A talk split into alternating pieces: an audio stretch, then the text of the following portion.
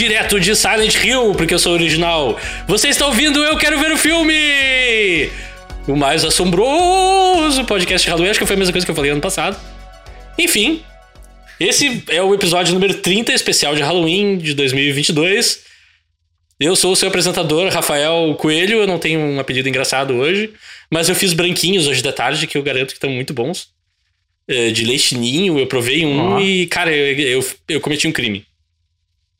É, aquilo ali é bom demais. Manda pra galera. Não dá, Manda pra não, galera. não vai sobrar. Eu duvido que passe a noite. Se tu quiser que sobre, vai sobrar. Eu não- tá, fo- Pensar um pouco nos teus amigos. tá fora do meu teus controle. companheiros de Tem outras- podcast. Oi? Ah, de- um, Se tu pensar nos teus amigos, no- nos teus companheiros de podcast, nas pessoas que tu remunera muito mal por estarem nesse podcast, não é verdade, todo mundo é bem remunerado aqui. poderia mandar. É só eu sou, eu Sim, ganhei é o triplo, né? Aliás, o podcast tá virando um. Tá virando um podcast gastronômico também, né? É verdade. Porque é, agora todo, todo episódio a gente dá alguma receita. Tá, mas só uma curiosidade, então, o nosso episódio que vai ao ar hoje, dia 30 de outubro? Hum, hum, Ah, não. não, é um pouquinho antes Não, do dia não. 30 de outubro. Não, é um pouquinho antes. Dia 28, na Mas sexta-feira. é, é, qua- é quase no dia 30 de outubro o episódio número É, 30. nas vésperas. Exato. Ó, é um sinal. Número 30. E o Homem dos Sinais. 30 vezes 2 é 6. 30 E vezes seis, 2 é seis. 6? Não, 30 não. 3, 3 vezes 2 é 6. E 666 é o número da besta. E, é- e é Halloween. E é o número de visualizações que tem no episódio do. Dos de olhos bem fechados. É? 666. Bom, eu aprendi que 30 vezes 2 é 6. Então, 30 vezes pode continuar o podcast. Comigo estão. Tem 6, cara. Tá, 30 Eu tô. Em 30 vezes 2 tem Tá, 6. deixa eu apresentar o negócio, por favor. A bagaça aqui precisa andar um pouco. Apresenta a bagaça. Comigo, meus amigos estão. O Alexandre fica por último agora, porque me irritou. O Leonardo Vítima. Tá bom. Oi, oi, pessoal. Feliz Halloween adiantado. Não vai fazer um fantasma. Uh, Qual o fantasma? Uh, esse é o verdadeiro o fantasma. fantasma né? tá nos olhando. E É comigo. o, esp- é, o, é o espírito que anda. É, esse é o nome dele. É. Sim, o fa- fantasma é o esp- é o. Eu achava que era o espírito da noite. Não, o espírito que anda. Qual é? Uhum. Hum. Ok. E ele tem, ele tem um elefante também, não tem? Ele anda de elefante? Tem um cavalo. Um cavalo. Tem É um um cavalo cavalo. branco, tá. Tem um cavalo. Cavalo branco chamando, chamado Herói e um lobo chamado Capeta. Faz muito tempo que eu não Tem um assisto filme Fantasma. muito bom de 96 com Billy Zane, que é o filme do Fantasma. Nós vamos ter que é descobrir um jeito de chegar nele, né? Eventualmente. Tranquilamente. E comigo também está Alexandre Rossi. Boa noite, ouvintes do Eu Quero Ver o Filme, a comunidade mais gamer do mundo. Boa noite. Ah, Boa noite, só, só boa noite porque é episódio. Sim, é episódio de Halloween, né? Daí Só- Só acontece também. Ah, Tu não tá. pode ouvir isso de dia. turno da noite. Se tu ouvir esse episódio de dia, tu vai virar um sapo. Eu não recomendo. Não pode. tu, já, tu já foi mais original do que essa entrada aí, Alexandre. Sim, é, Poderia tá, tô, tô, tô me nossa, nossa esforçando. comunidade mais, sei lá, silenciosa. Mas gamer, cara. Gamer é a épico. É a primeira vez que a gente vai falar. Que a gente vai falar de um- uma adaptação de games. Eu tinha que falar gamer. É a primeira? É a primeira Eu vez. acho que é a primeira vez que eu lembro. Tá, mas e o Spencer? Qual é o jogo do Spencer. Leonardo? Eu, que- eu queria muito ver um jogo do Spencer. Foi a primeira? Só- ele só, só É o pegou primeiro. um episódio aleatório e falou, né, meu?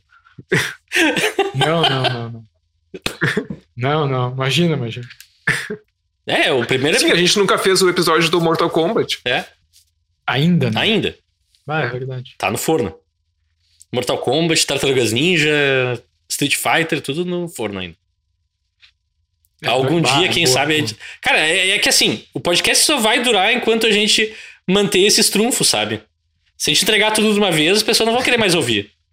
Enquanto a gente fica enrolando e diz, ó, na próxima temporada, na próxima temporada. Tipo, funciona pra novela, funciona pra série, alguns filmes da Marvel funcionam assim também. Então por que, que não funcionaria pra gente? Então agora vocês já sabem que o último episódio desse podcast vai ser Mortal Kombat. O episódio desse podcast.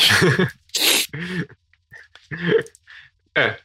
Mas então, se nessa preparação de Halloween vocês têm visto alguma coisa interessante, algum terror, algum suspense, alguma coisa? Eu vi o filme que a gente vai falar no episódio de hoje. Ó. Não, tô brincando. É, não, mas sério, eu não vi tanta coisa assim, porque essa semana. é, cara, eu vou ser bem sincero. é, Eu, eu gosto muito de ver séries, como vocês já sabem, e, tipo, a gente não tá no momento de muitos lançamentos, assim. E assim, eu tô vasculhando, é tipo, eu tô naquele momento de vasculhar os streamings Uhum. e procurar, procurar aquela coisa chata de procurar. Tem muitas opções, mas na, na real não tem nenhuma, sabe? É, então, eu acabo. eu- acabou que essa semana eu voltei a ver, a rever The Office, que foi uma série, aliás, que eu fui descobrir tardiamente. Eu fui maratonar ela na pandemia, Uau. que, cara, eu acho que é uma das melhores séries de comédia já feitas, assim. Ah, a versão dos Estados Unidos Uhum. Que tem, aliás, tem dois streamings, tá na, na Prime Video e na HBO Max ao, ao mesmo tempo. E, cara, é aquela, é aquela coisa, né? O, o, o formato de falso documentário, o Steve Carell mandando muito bem ali também. Sim. Ahn, pô, assist, assistam, cara. É uma, é uma empresa de papel chamada Dunder Mifflin e é, é basi- basicamente uma história de escritório com, sei lá, trabalhadores que são muito peculiares e especialmente o chefe. Ahn, e vários episódios curtos, né, 20 e poucos minutos. É, eu vi, revi durante a semana, tô na segunda temporada aí, mas eu acho que eu, tipo, é aquela coisa, tô, é, mais passatempo enquanto eu procuro alguma outra coisa para assistir. Sim. E também o nosso, nosso boletim aqui, esse, esse episódio ele vai sair quando já tiver finalizada a temporada de House of the Dragon, mas no momento da gravação... E o que que tu achou do gente final? Tá no nono episódio. Genial, hein? Aquele último episódio, pá! Eu não esperava que ia acontecer, cara. Eles terminam a temporada ali, É. meu! Não, tô brincando, a gente não viu ainda. É, pô, se eu tivesse essa capacidade de previsão. Mas, bom, falando do, do nono episódio, que foi até onde a gente viu até agora, ah, cara, pra mim a série tá cada vez melhor. Teve a pior cena da, é. da, da temporada até agora pra mim, desculpa. Mas o episódio é muito bom. Não tô... Bom, Ah, é que é é, cara, spoiler, né? esse A, ce- a episódio ce- é, é difícil, é difícil, a cena do é Dagrão. difícil não dar spoiler. A cena do Dagrão, Sim, que sim, algo cena- não é feito. E daí tu fica, por quê? Porque Sim, a série precisa acontecer. Sim, sim. Porque a série, se, não, É. se, se- algo fosse feito, a série acabaria nessa cena. É bas- basicamente isso. Mas é, é, é aquela coisa, né? Chega a ser inverossímil, porém necessário pro andamento da, da série. Ah, mas eu, cara, eu fiquei. Algumas coisas me chamaram muita atenção né, nesse episódio, Ah, principalmente. ah, bom, a gente está no momento em que, bom, a disputa pelo trono ela fica evidenciada nesse episódio. Não vou dizer porquê, mas é, é, é o momento em que ela fica mais evidenciada na temporada até agora. É, e me surpreende, assim, sempre a capacidade de, de, de Game of Thrones, ou A Casa do Dragão, de fazer com que a gente odeie certos personagens. Eu acho que até já, já tinha comentado sobre Pá, isso. eu acho que eu gosto de todos Ah, os que todo sério? mundo odeia. Nessa série. É, não, mas é, é aquela coisa, Sim, né? sim. Tipo. Tu gosta de odiar. Uhum. É, tem, tem, tem esse lance, né? E, cara, às vezes eu fico com vontade de tacar o controle da TV na tela, assim, de tão uh, asquerosos que são alguns personagens, assim, algumas, e algumas, algumas atitudes. Uh, mas também me surpreende uh, como exatamente ela, ela consegue fazer essa relação do espectador com ser tão intensa com as personagens. Isso é uma coisa positiva. E essa questão de não ter quer dizer, tem protagonista. Como Game of Thrones, a gente sabia que tá, tem- tinha vários personagens que eram ah, importantes, muito importantes, vários personagens bem desenvolvidos, mas a gente sabia que ali era, o- era o Jon Snow, era Daenerys, É. né? Que eram os protagonistas da série. E aí, depois tinha a Arya Stark, a Sansa, né? Todo o restante do núcleo, mas era o Jon Snow e a Daenerys, né? Os pontos focais. E essa House of the Dragon, é, a House of the Dragon, desde o começo a gente sabe que tem uma protagonista definida que é a Rhaenyra, É. né? Que inclusive ela tá, quando tu abre na HBO ali tem a foto dela, a foto da House of the Dragon é ela sentada, no- acho que é sentada no trono, não sei se é sentada no trono, mas Pra mim É aparece as imagem da- duas, da- na verdade, da com um dragão no fundo. É, Acho que. ah tá. Não sei se é diferente. Mas pra mim sempre aparece uma imagem dela. Uhum. E me surpreende como ela. é, Esse episódio, por exemplo, ela não apareceu em nenhuma cena. ela simplesmente. A protagonista da série, ela não estava no episódio. E foi um episódio, para mim, foi um episódio excelente, mesmo Sim. sem, tipo, explorar, ah, mostrar a protagonista, porque É porque, desculpa, a Alicent é a personagens, verdadeira protagonista da série. Pois eu ia falar dela agora. Time cara, verde, time verde. Sensacional. É. É, o trabalho da Olivia Cook sensacional, personagem super complexa, tu não entende é, exatamente as, as intenções, se ela é boa ou ruim, né? Claro, não, não é, não necessariamente ela é uma coisa ou outra, mas às vezes ela pende para um lado, às vezes pende para o outro. Super complexa personagem, interessante a personagem dela. Uhum. E, cara, tô gostando, tô gostando bastante. E é isso, até, até então, é- essa é a minha posição. Massa. Pá, eu dou graças a Deus que as séries estão acabando agora. O, o Anéis do Poder terminou. Eu curti bastante a temporada. Terminou a Mulher Hulk também. Eu gostei bastante da temporada também. O final é um episódio completamente fora da casinha, sensacional. Tipo, uma coisa que eu não esperava, inclusive da Marvel, vi e funcionou demais pra mim. E daí. Pois é, eu comecei a ver She-Hulk e parei no segundo episódio, Uhum. mas eu tô ouvindo só coisas positivas dessa série, e especialmente do final. Eu quero voltar a ver. É uma série extremamente divertida, cara. É que é uma comédia, né? É diferente. Ela é- Uhum. tem uma vibe bem diferente das outras coisas da Marvel, assim, que seriam em séries. Não termina com o, o básico que todo mundo espera, que é pessoas superpoderosas jogando bolas coloridas umas nas outras. Então, tipo, ela vai pra um outro caminho, é bem, bem legal. Sem querer fazer grandes spoilers, né? Mas isso. Massa. O que, que eu ia dizer? Também é legal que a- algumas das críticas que o próprio último episódio prevê, eu vi online, tá? Isso é meio decepcionante, na verdade.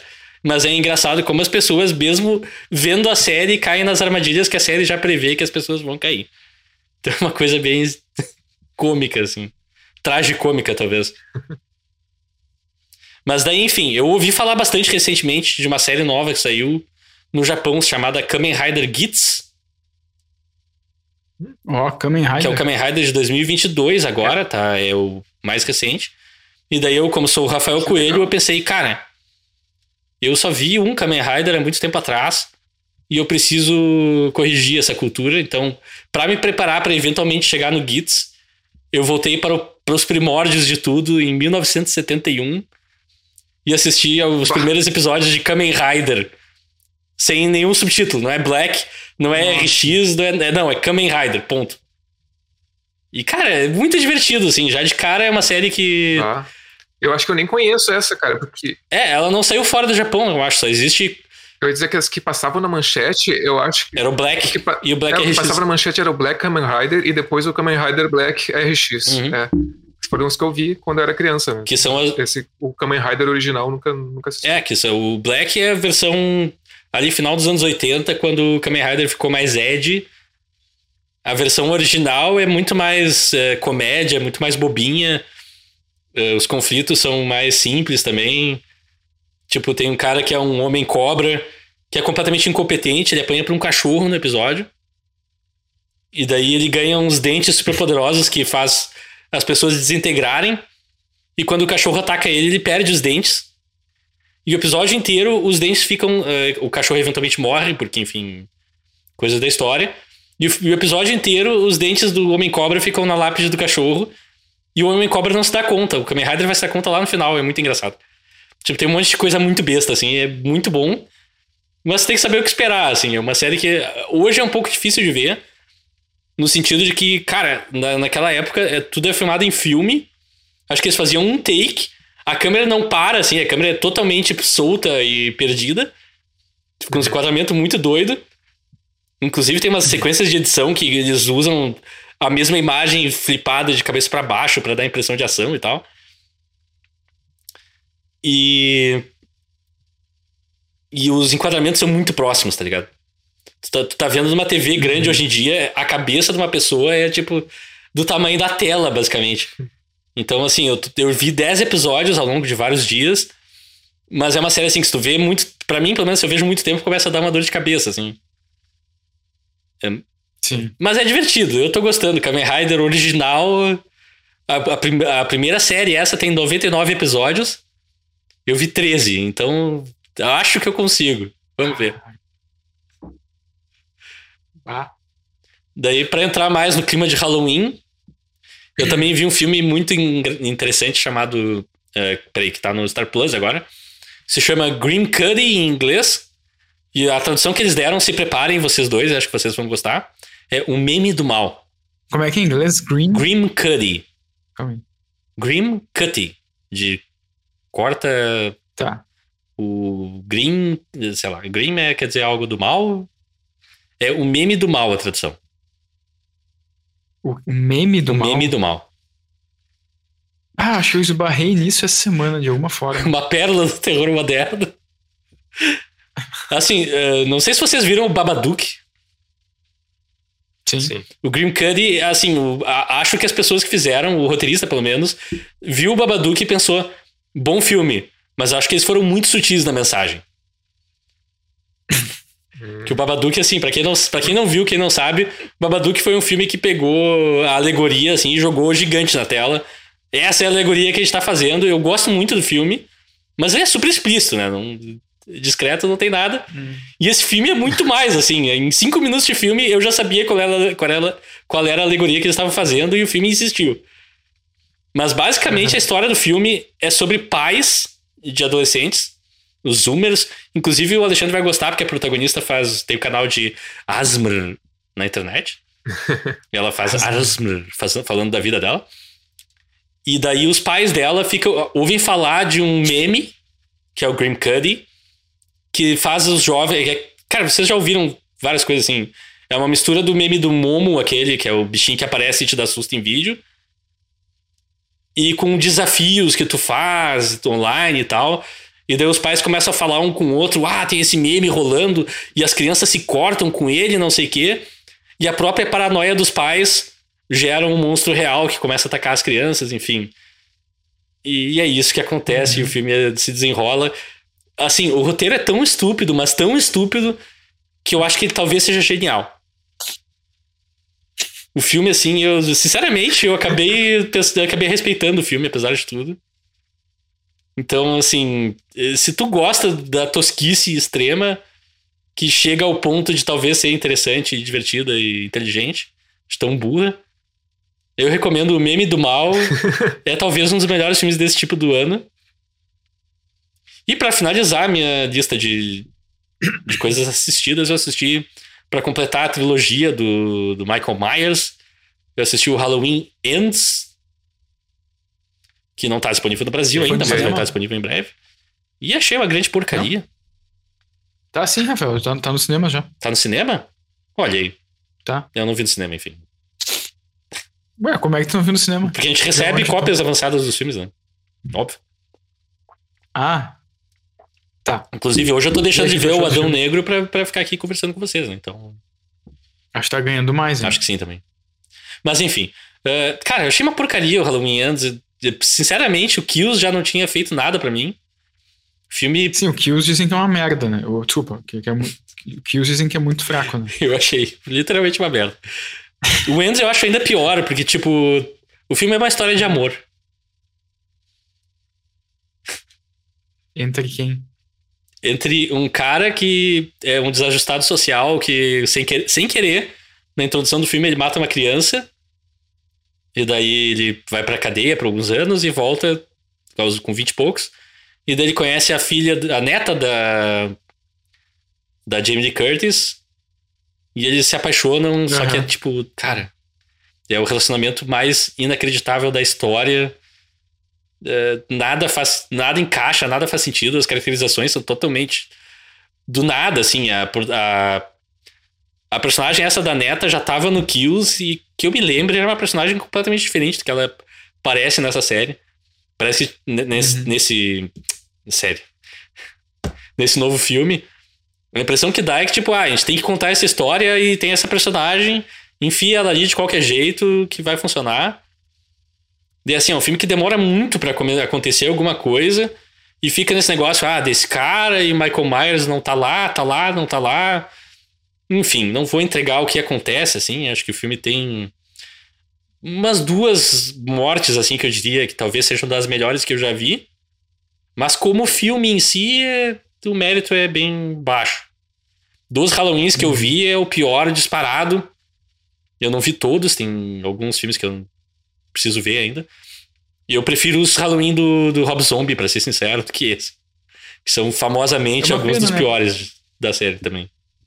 É uma pena, né? Porque o Halloween de 2018 Sim. é bem legal. Ah, é muito bom.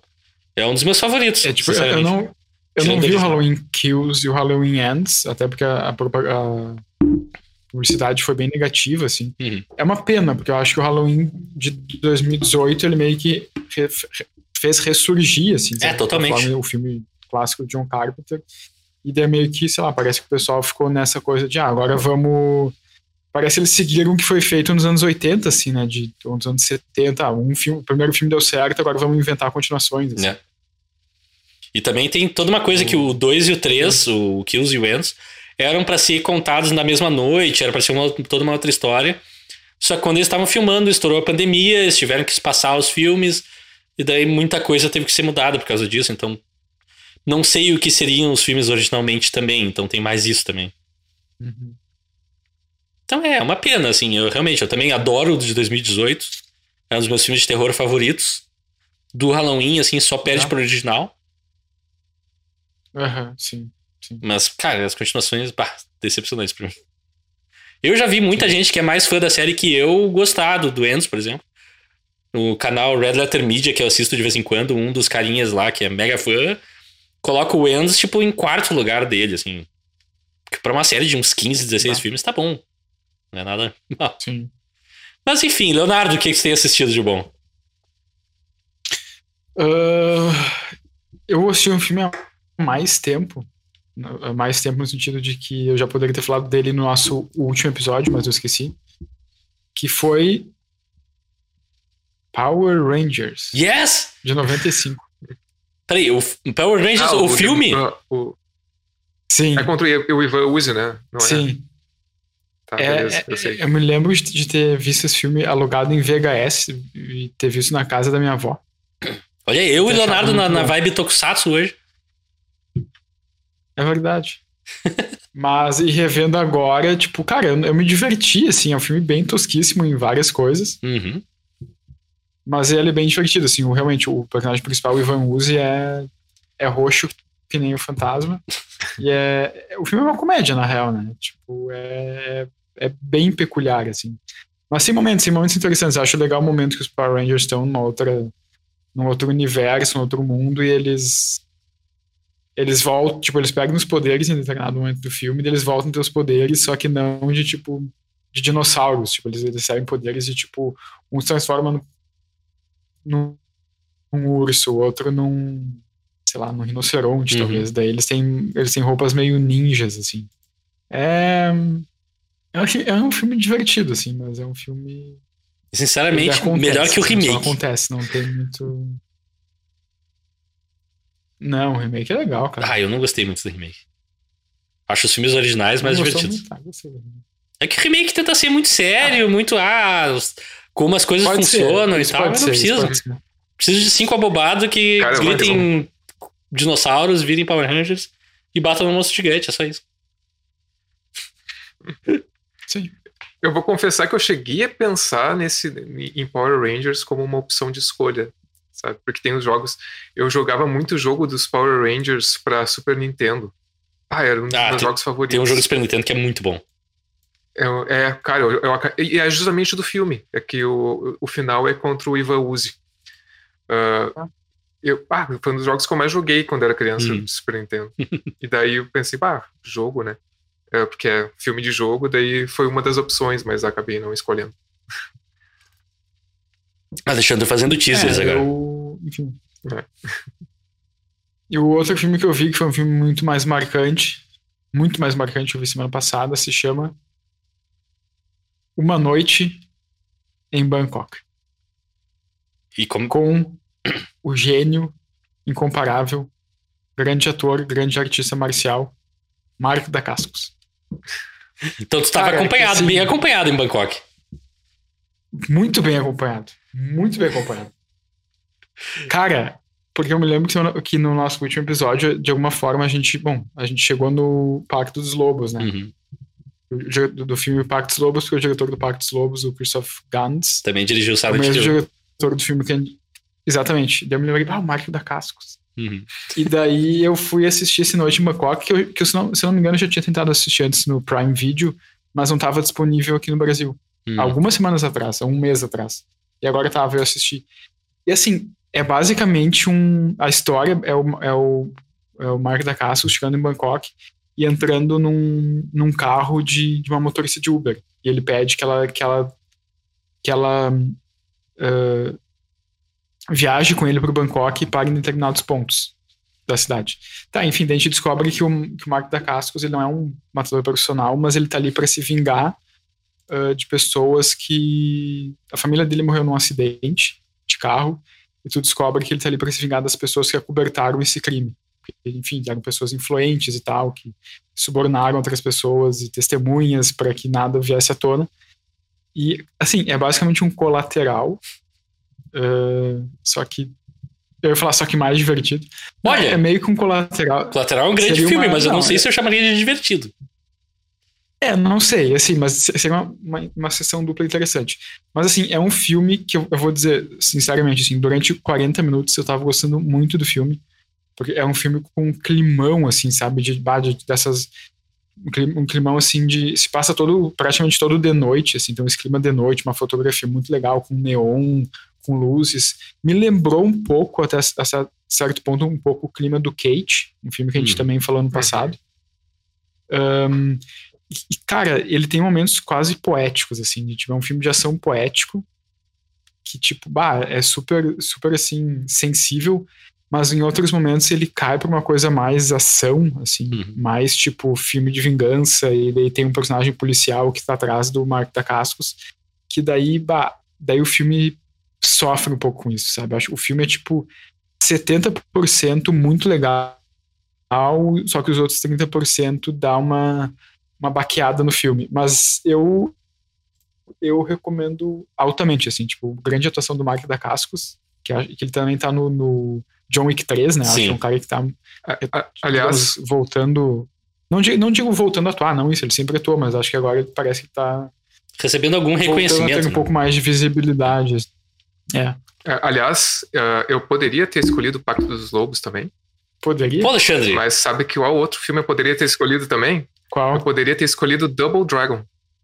Que ele tá agora, nesse eu- filme. é, agora que eu me dei conta. bah. Sim, ele tá no Dragon. Pô, Alexandre, dá tempo de pensar isso Bah, ainda. genial. Dá tempo E de até o pensar. episódio pra mudar de ideia. Então, enfim, enquanto, enquanto isso, a gente vai fazer uma pausa Eu rápida. não, eu não terminei, Ah. eu não terminei, eu não terminei. Eu não terminei. Mas, Leonardo, tu viu três filmes, mas eu não acredito. Eu não, vi acredito. Dois, dois. Eu vi dois filmes e um terço. Eu vi partes. Sim. Então, você se lembra que algumas semanas atrás a gente se reuniu, né, pra comemorar o meu aniversário? Sim. Isso foi no sábado de noite. Na sexta de noite eu pensei, vou assistir um filme. E eu comecei a assistir um filme que vocês já falaram aqui no podcast, mas do qual eu não participei, chamado É, é, é. Spencer. Spencer. Ah. E, cara, eu, eu, eu tenho que dar uma segunda chance pra esse filme. Tem. Eu sei. Eu sei que eu tenho que fazer isso. Mas eu te entendo. Mas assim, eu, É difícil eu de entrar comecei a ver. É muito difícil, cara. É. muito difícil. Eu comecei a assistir e, tipo. Eu, eu achei legal que logo no, no começo do filme já passa uma ideia de que parece um conto de fada sombrio. Uhum. Assim, do primeiro plano, que tem umas árvores meio eh, encurvadas e tal. Eu achei isso bacana. Mas, cara, as pessoas falam sussurrando assim, com sotaque britânico e a monarquia inglesa. E eu- É. ah, não sei se eu consigo fazer isso agora. E assim, eu sei que eu tenho que dar uma segunda chance pra Kristen Stewart nesse filme, que ela é uma baita atriz, mas eu, assim, nos primeiros 15 minutos, eu, a atuação dela me incomodou, Uhum. sendo super sincero. Eu não tô dizendo que ela atua mal, acho, é uma- óbvio que não, ela até acho que ela foi indicada pro Oscar, né? Mas é uma coisa que eu, sei lá, me incomodou um pouco, sabe? Nesses 20 primeiros minutos que eu assisti o filme, me pareceu uma coisa, um sotaque meio forçado, uma atuação meio caricata, mas isso eh, pode ser uma Cara, impressão que, que vai mudando ao longo do filme, tá? Não quero É, dizer que é, ela eu ia dizer, tenta, tenta terminar, porque esse filme é um Sim. filme que ele tem uma, uma proposta muito específica e muito uh, diferente do que tu espera. E ele demora Sim. um pouco para tu, sei lá, para tu entrar na, como o Rafael falou, para tu entrar é. na, na, na, atmosfera do filme, assim, para tu, tu, realmente pegar. É, o... A primeira vez que eu vi, eu vou ser sincero, a primeira hora, assim, foi um pouquinho dura para mim. Hum. Justamente por causa desse negócio, eu não gosto de coisa da monarquia e tal, até começar a ter alguma coisa, engrenar e tal. A certa altura eu comecei a captar o filme e daí meio que desenrolou isso. E daí, enfim, eu, agora é um dos filmes que eu gosto bastante, assim, dos últimos anos. Mas é. Ah, eu também. Desculpa, desculpa. Fala. Vai fundo. Eu também reassisti uh, semana passada o ensaio sobre a cegueira. Uhum. O terceiro longa do Meirelles, que é baseado no livro do José Saramago. E eu me lembro quando eu assisti em 2008, eu não, não tinha me chamado muita atenção, assim.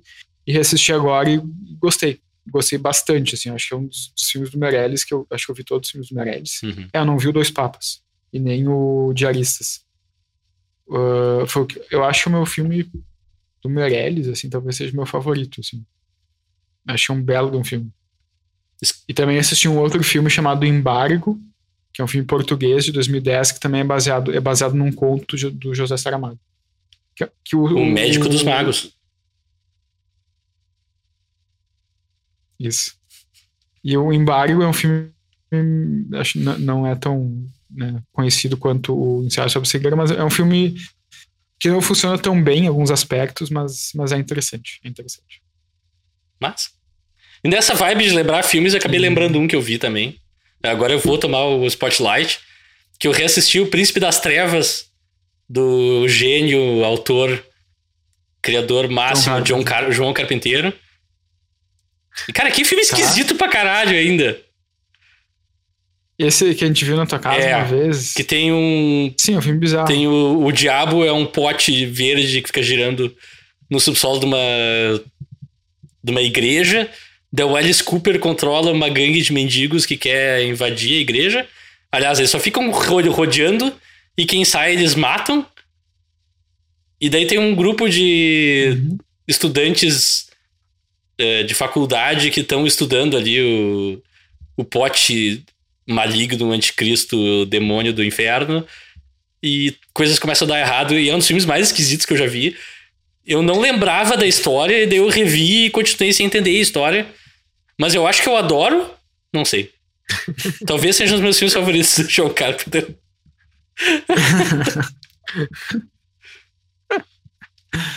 tá valendo, tá valendo. Não entendi, mas gostei. É que, cara, é muito esquisito. Sério. É, Alexandre, é esquisito. tu especificamente, um dia nós vamos ter que fazer uma sessão desse filme porque eu quero saber a tua reação a isso. Beleza. É um filme muito estranho. Muito estranho mesmo. Eu gostaria de ver um filme do John Carpenter moderno feito hoje. Sim. Hoje em dia, acho que a melhor coisa que ele faz é a turnê com o filho dele. Que eles gravam músicas, uh, não as músicas uhum. dos filmes, mas inspiradas nos filmes ele compõe músicas novas e é umas coisas bem interessantes. E o show Sim, dele é muito faz turnê lá... É. Ele, a apresentação dele, ele chega no microfone e diz: Eu sou o John Carpenter e essa música é de Enigma de Outro Mundo. E deu, ele não fala mais durante o show.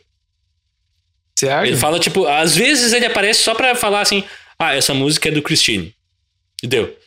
É tudo que ele fala. E daí ele tá se divertindo ali tocando. Uhum. Bah, é muito bom. É muito bom. Tem vídeos ah, no YouTube, assistam, vão no Spotify ouvir as músicas, que tem muita coisa boa. E a, as próprias trilhas sonoras, né? Que praticamente todas deles são para mim essenciais, assim. O cara não só é um Sim. Puta cineasta, é um puta compositor. Ao ponto de que ele chamou o Ennio Morricone, que chegou para ele, cara, eu não tenho o que acrescentar aqui, a tua música é marcante demais. bah. Bah. Mas é, ele colaborou com o Ennio Morricone no, no Enigma de Outro Mundo, né? Sim, e o Tarantino, quando estava fazendo o Oito Odiados, ele. Uma das, das músicas que ele tocou para o elenco, se eu não me engano, foram músicas do. Eu acho que foram músicas do Ennio Morricone que ele não utilizou no Enigma de Outro Mundo. Uhum. Alguma coisa assim. Acho que tem uma pilha. O Ennio Morricone meio que começou a retirar o material dele porque as coisas do Carpenter eram boas demais. Tem histórias uhum. muito esquisitas. E nos créditos, se for ver, só tá o Ennio Morricone acreditado, apesar de que boa parte da trilha sonora é do Carpenter mesmo, e se tu ouvir, dá pra notar. Tipo, quando é sintetizador, é muito a cara dele. Sim, sim. Mas enfim, alguém tem mais algum filme secreto que tenha visto? Alguma coisa a declarar? O Não, Leonardo acho me não. pega no contrapé hoje. Ele chega numa semana não vi nada. Daí na outra, ah, eu vi 300 coisas e partes e não sei o é. quê.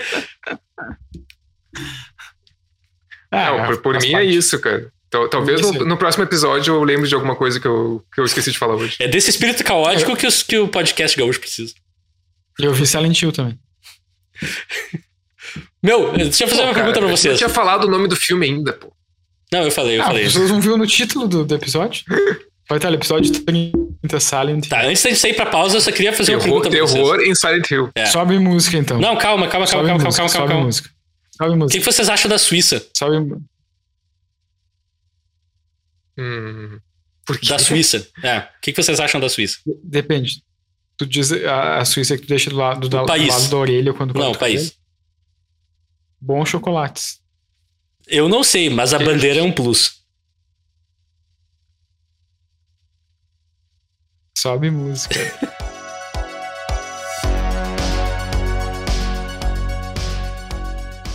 E estamos de volta com. e estamos de volta. Ah. Me atravessou, Leonardo. Vai lá, Fel. Não, não, vai, vai. Sim, sim, falei de propósito. Não, não, vai tu. E estamos de volta com esse fantástico episódio. Estamos de volta. Vai, vai, O que, que a gente vai discutir hoje, Le- Leonardo? Silent Hill. Não, não. O Filme. filme, O Terror em Silent Hill, de 2006. Época de, de Ah. que o time gaúcho foi campeão da Libertadores. Com a direção de Christoph Gans, que também dirigiu O Pacto dos Lobos. Um diretor Bom filme. Bom filme. visualmente bem dotado, um cara que acerta clima. Nós vamos discutir isso um pouquinho mais em Uhum. seguida, daqui a pouco. E a sinopse é a seguinte. Essa talvez seja a sinopse mais complicada que eu escrevi na minha vida. Sharon, filha adotiva de Rose e Christopher da Silva, que são a Rada Mitchell e o Xambin, respectivamente, sofre de insônia e às noites tenta retornar para casa e grita Silent Hill! Na descrição do Netflix diz que é uma doença mortal. No filme não diz nada a respeito disso, mas ela quase cai de um penhasco. Então, de certa forma, talvez seja mortal mesmo. Após um episódio muito intenso de insônia, como eu falei, ela quase cai de um penhasco. Rose, Rose decide levar Sharon para Silent Hill sem avisar Christopher, o, o maior wife guy da história. Ela rapta, entre aspas, a própria filha, e mesmo sendo perseguida pela policial Sybil Bennett, que é a Laurie Holden, ela chega na cidade que dá nome ao filme. Segundo parágrafo. Silent Hill. Uma vez, lá, Sharon some e Rose parte em busca da filha em uma quest envolvendo ir a várias dungeons, completar puzzles, falar com NPCs, se envolve com uma seita religiosa e invoca o espírito maligno, espírito maligno da verdadeira mãe de Sharon para matar um monte de gente. Ao re- Terceiro parágrafo. Ao retornar para casa depois de muitas peripécias, ela acaba em uma dimensão paralela e Xambin, que fa- a cada duas falas dele, uma dela é My wife! Que mais uma vez não morre. A gente não fez nenhum filme que Xambin morre ainda. Que é o, o talento pelo qual ele é conhecido. Mas então, gente. O que, que vocês acharam de Ah. terror em Silent Hill? Tá, na real, na... não contou uma sinopse, né? tu escreveu o argumento do filme, né? Ah, é uma sinopse. É, tipo, por aí. Tu até contou o final. Não Tá, sim. Eu, ah, eu tô contando geralmente toda a estrutura do filme, assim, pra gente não, não precisar perder muito tempo depois descrevendo tudo o que acontece. Sim, sim. Apesar de que nesse É filme tem o título- várias o coisas título- que eu vou ter que O escrever. título do filme em inglês é só Silent Hill, né? Uhum. Em português que acrescentaram o Terror terror, em. em Silent Hill. É. Tinha que ter uma palavra É. em português. Tipo isso. né? Mas, cara, essa técnica É. de traduzir títulos já gerou alguns clássicos que eu prefiro em relação aos originais. Tipo o filme Alien. No- nos Estados Unidos é só Ah, sim, Alien. sim. Aqui é Alien, o oitavo passageiro, que é um dos títulos mais arrepiantes pra mim, sinceramente. É muito massa. É, às vezes funciona. É. É, tipo, mas tem, tem vezes que fica esquisito, tipo taxi driver, motorista de táxi. É, não funciona. Mas tipo aquele, aquele filme de terror também, o MTV. Que é terror em dos MTV anos também. 70. É, que foi traduzido como terror em MTV. É. Mas enfim, o que vocês acharam de O Terror em Silent Hill? Ah, ah, hum, posso começar? Pode? É, eu. Claro. Não, eu, eu, me- eu me lembro que eu fiquei empolgado no último episódio quando tu falou que a gente ia fa- fazer E sobre daí tu viu o filme. E curiosamente. e daí eu vi o filme. Não, não, não. Não, eu já tinha visto antes. Eu não sei quando. Deve fazer uns 5, 6 anos, assim. Eu não me lembro por que, que eu assisti o filme. Mas eu, eu me lembro que não foi uma coisa assim de, ah, por acaso está passando na TV, eu vou assistir. Eu me lembro de, tipo, ter alugado o filme, alguma coisa assim. Acho. Hum. Ahn, e eu me lembro de quando eu assisti a primeira vez, eu, eu gostei bastante, porque eu gostei muito do clima dele. Assim, eu achei um filme muito competente. Eu continuo achando um filme muito competente agora, é a segunda vez que eu vi. Mas eu confesso que, não sei se era o dia que eu tava ou o clima, eu não conseguia entrar tanto no filme, sabe? Eu, eu- enfim, eu escolhi assistir Silent Hill num, num domingo de tarde. Talvez não tenha sido o melhor momento. Pós-almoço, assim, mas enfim. Uhum. Ah, mas assim, eu só jogando assim rapidamente, o, o que eu mais gosto nesse filme, o que ele me chama muita atenção, eu nunca joguei o jogo Silent Hill. Não, não sei exatamente o quão fiel o filme é à história do, do videogame. Esse filme é relativamente fiel, só pra- parênteses rapidíssimo. Uhum. Basicamente, a, a principal mudança que tem da história são duas grandes, assim. Três grandes. O protagonista no jogo é um, é um cara que a mulher dele faleceu há muito tempo antes da história. E daí, Aham. mas é a mesma coisa. Ele tá dirigindo na estrada, vê um fantasma, tenta não atropelar, eh, desacorda, a filha some, vai pra Silent Hill, encontra a seita, papapá. E lá no final, naquele negócio ali de que tem a filha que é a versão do bem e a versão do mal. No jogo Sim. é mais uma coisa assim, ah, o personagem está sendo manipulado pra juntar essas duas versões e daí a Dália, que ela é a grande vilã do, do negócio e vira um boss final e tal, pá, pá, pá. Nesse filme eles mudaram isso um pouco. A Dália é uma personagem do bem, pá, pá, pá, ela é a mãe da, da guria e tal. Mas é, basicamente isso, assim, diferente. Aham. E o Pyramid Head, que é o, o Cabeça de Pirâmide, que é o monstro que aparece nesse filme, é do 2, não é do 1. Um. Esse, esse filme é mais baseado no 1. Um. E é uma coisa que gerou Ah, tá. muita reclamação online, assim, porque o Pyramid Head é muito ligado à história. eh, Assim, o- tá, desculpa, outro parênteses do parênteses. Os monstros de Silent Hill costumam ser linkados com traumas, medos, ansiedades dos protagonistas. E o Pyramid Head é linkado com o personagem do 2. E nesse filme eles só jogaram, assim, porque, ah, é um monstro que todo mundo conhece, então precisa estar. Então, tipo, muita gente reclamou por causa disso, porque ele não tem muito motivo pra estar ali, ele só aparece. E é realmente meio tosco. Mas enfim, desculpa, pode voltar. Não, eu ia só dizer que, o, o, o, o roteirista do filme é o Roger Avery. E se eu não, me- não estava enganado, ele foi um dos roteiristas do Pulp Fiction. Uhum. E de fato ele é. Ou, aqui no MDB tá Uhum, como Pulp Fiction Stories by Stories Pulp Fiction por ele. Inclusive, escreve- foi um dos filmes que eu pensei também. Ah, ah muito batido, muito Ah, batido. eu faria. Sim. Eu faria, não pode ser batido. Bom filme. Mas ele também fez aquele. ahn, escreveu Beowulf, aquele filme de 2006, que, que é a animação que eu acho bem legal e tal. Mas enfim. Ah, não, eu ia só dizer que o, que sempre me chamou muita atenção nesse filme é como ele tem várias cenas que é filmado como se fosse um videogame. Sim. Tipo, e eu. Tipo, movimentos de câmera, assim, sabe? E eu, e eu percebi isso melhor agora na segunda vez, porque teve vários movimentos de câmera desse filme que me lembrou. Eu nunca joguei Silent Hill, mas que me lembrou muito Resident Evil 3. Resident Evil. aham. Eu nunca. Eu não joguei os outros Resident Evil, acho que talvez 1, mas tem movimentos de câmera muito parecidos, assim, no filme, né? De É. tipo, ah, que a câmera tá, vai seguindo o personagem e daí ele dobra numa. Sabe, pra um lado e a câmera faz de um jeito que mostra um pouco de cenário e parece que tu tá ali atrás do personagem, assim, como se estivesse controlando ele, assim. E, tipo, isso eu achei muito legal. Eu, eu não me lembro, assim, deve ter, mas isso deve- eu não me lembro de ter visto isso em outro filme adaptado de game, assim, essa coisa de, tipo, vamos passar essa linguagem ah, do game diretamente pro, pro filme. Claro que não é em todos os momentos, É, assim. Famosamente, tem o, vários momentos. desculpa, o filme do Doom, famosamente, tem uma cena em primeira pessoa que é grotesca de ruim. É, mas, assim, porque logo no começo do filme, já, já finalizando, Uhum. ah, mas logo no começo do filme, né, quando a Radha Mitchell tá correndo atrás da filha dela, né, tem um plano em que a Radha Mitchell tá na, na beira do precipício, com uma cachoeira caindo, Uhum. E é um plano bem aberto dela olhando, assim, ah, pro lado para ver... É um plano super aberto, assim, né, dela ali no topo da cachoeira, de noite. E aquele plano ali, pra mim, é um plano super de videogame, assim, né? De tu ver o personagem de longe andando em cima É. de, uma, de um terreno, assim. É muito... E acho que isso foi, foi uma, uma coisa muito bacana, assim, muito bem, muito bem pensado. E acho um filme muito, muito bem, muito bem, muito bem eh, executado nesse, nesse quesito, assim. Não, não é por não é por acaso que o Curse of Guns agora vai, vai filmar um reboot do Silent Hill, né? Ele vai fazer um novo Sim. filme do Silent Hill. Tomara que funcione. Eu não sei. Cara, eu, tenho minhas- eu sempre tenho minhas dúvidas com criadores voltando um- uma mesma coisa anos depois. Tipo. Mas é bronca pessoal minha mesmo. Cara, eu, eu, eu vou dizer que, assim, ele, ele tem, entre aspas, só oito filmes dirigidos. Entre aspas, né? É um, é um bom número. Sim. Mas eu, eu acho ele um cara que ele, ele.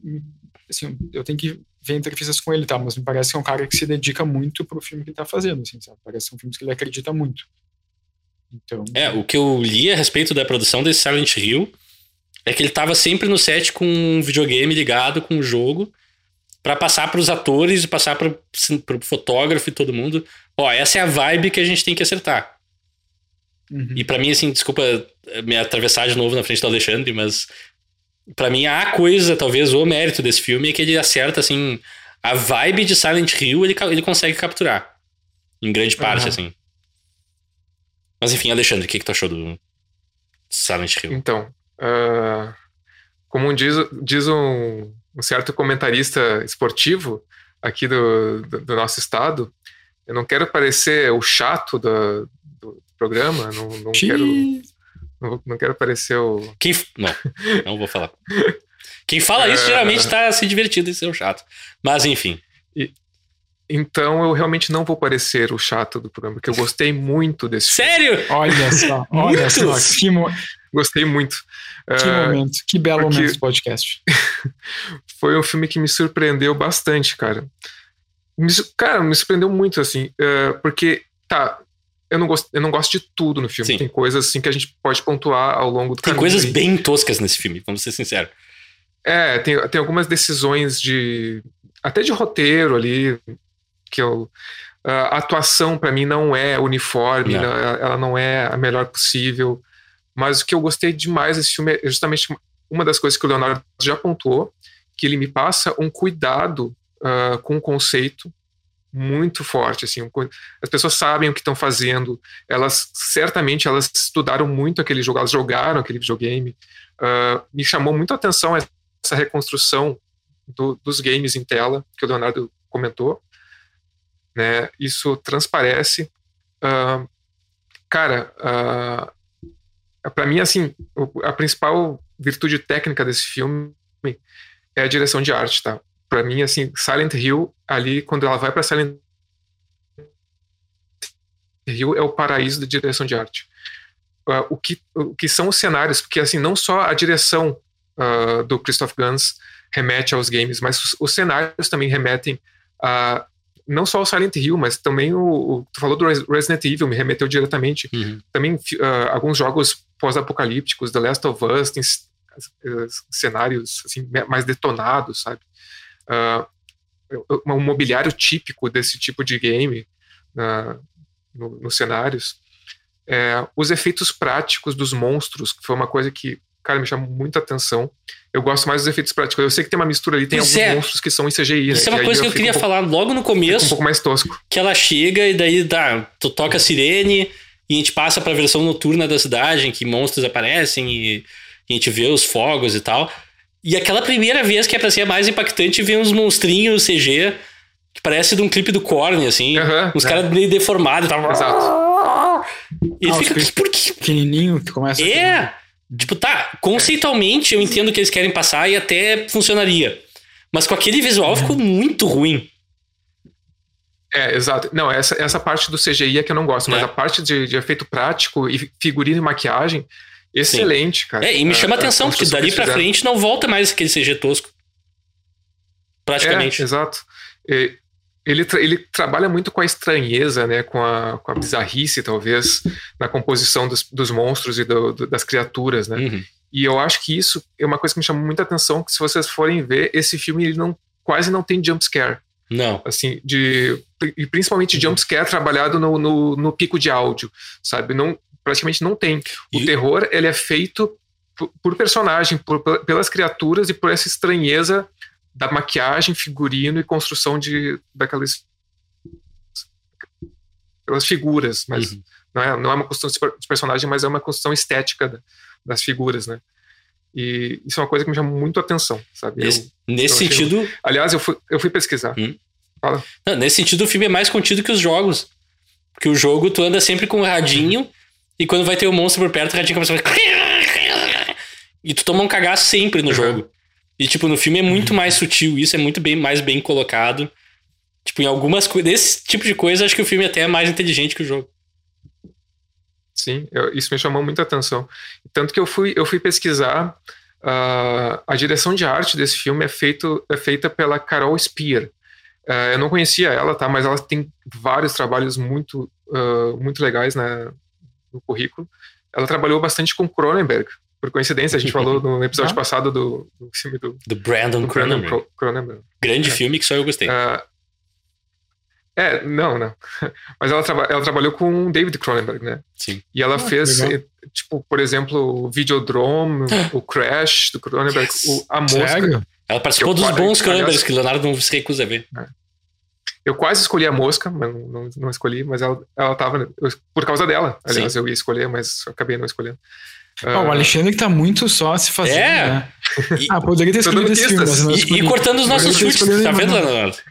A gente tá ficando É, sem não, vai, chute, tá. né? Daqui a pouco chega lá e eu, ah, É, lá. Ele, ele tá, tá, tá, tá apelando, tá apelando. totalmente. Mas vai lá, Alexandre. Não, e, e, cara, esse filme me surpreendeu muito, eh, porque pra mim ele vai crescendo, tá? É, tipo, ele vai ganhando, assim, contornos cada vez mais pesados e densos, até que, bom, tem, tem um momento ali quase no final do filme que, tipo, é, é um... É, é uma coisa paradoxal, assim, tipo, tá, a gente tá passando, eu, eu vou começar a passar por momentos do filme, depois a gente volta e tal, mas não, vai lá, vai lá, vai lá. Vai fundo. que me chamou muita atenção, que é uma coisa que eu não sei se eu gosto ou não. Ah, Eu, eu não gosto, assim, a princípio, eu não gosto do recurso de agora vamos contar a história, agora vamos explicar a história. Vamos parar Ainda mais com aquela trilhazinha de piano que toca toda vez. Aquilo me revolta muito. É. Entretanto, pelo andamento do filme, ah, ela chega, a, a Rose, a Rose da Silva chega em, em Silent Hill, pra, ah, e aí tá, a, a guria some, a filha, a Sharon some, e a- o conflito do filme é ela tendo que procurar a Sharon, né, enquanto descobre ali as criaturas de Silent Hill e as coisas vão acontecendo. Ah, então tem uma sucessão de fatos, de acontecimentos, e esse conflito principal dela tentando ah, reencontrar a- a filha. Hum. Entretanto, tem um pano de fundo que é a própria Silent Hill e por que, que aquilo está acontecendo, por que, que existe aquela seita da- daqueles fanáticos, por que, que existem aquelas Uhum. criaturas, isso nunca é explicado. Uhum. Isso E a gente vai percebendo aos poucos que, que em algum momento o filme vai ter que fazer isso. entendeu? O filme vai ter que parar para explicar. E o filme te prepara fazer. isso com É. toda a parte que o Xambin tá vivendo lá, com o policial, explorando a cidade real Aham. e tudo mais, Exato. que é interessante também. E ele, e é, ele tem uma cena que, bom, a- a- ele simplesmente para e mete um monte de flashback e explica toda a história. Explica todo o Sim. plano de fundo ali, todo, todo o contexto Uhum. de Silent Hill. E, cara, a princípio, eu não, geralmente eu não gosto disso nos filmes, quando eles, tipo, ah, vamos explicar para você.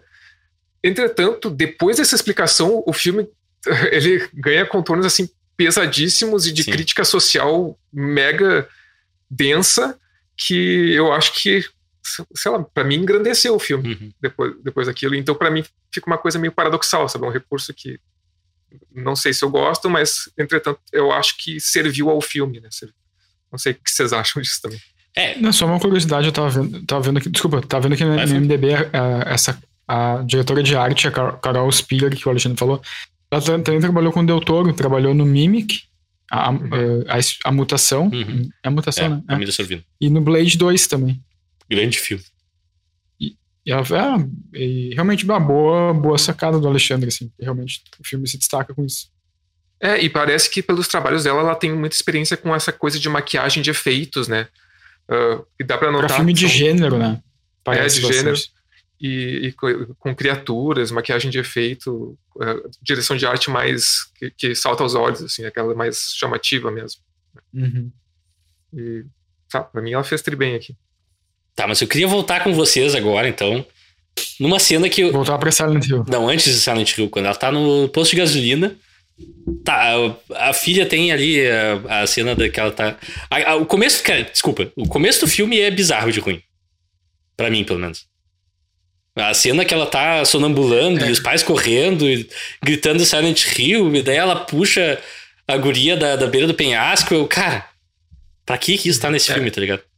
Eu não acho ruim. Me- me- ah, eu preferia, cara, me dá uma ceninha deles em casa, estabelecendo que ela tem pesadelos, estabelecendo a família. A gente não tem isso no filme em momento nenhum. Uhum. Eu não sei como essa gente se dá. Assim, eu vendo o filme, eu sempre ah, fico pensando que a Rose é uma é uma mulher assim que não tá mu- muito naquele casamento, ela não confia no, no cara, mas ao mesmo tempo, todo o tempo o Xambinha ele tá my wife, I'm gonna find my wife. Tell me about my wife. You can't stop me from finding my wife.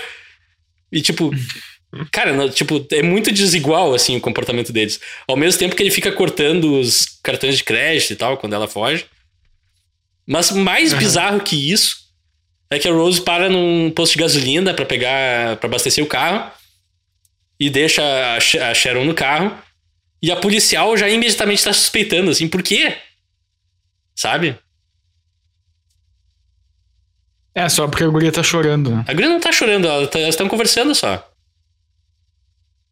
Ah, tô, tô, tô mas a guria cansado, fala- não sei o quê.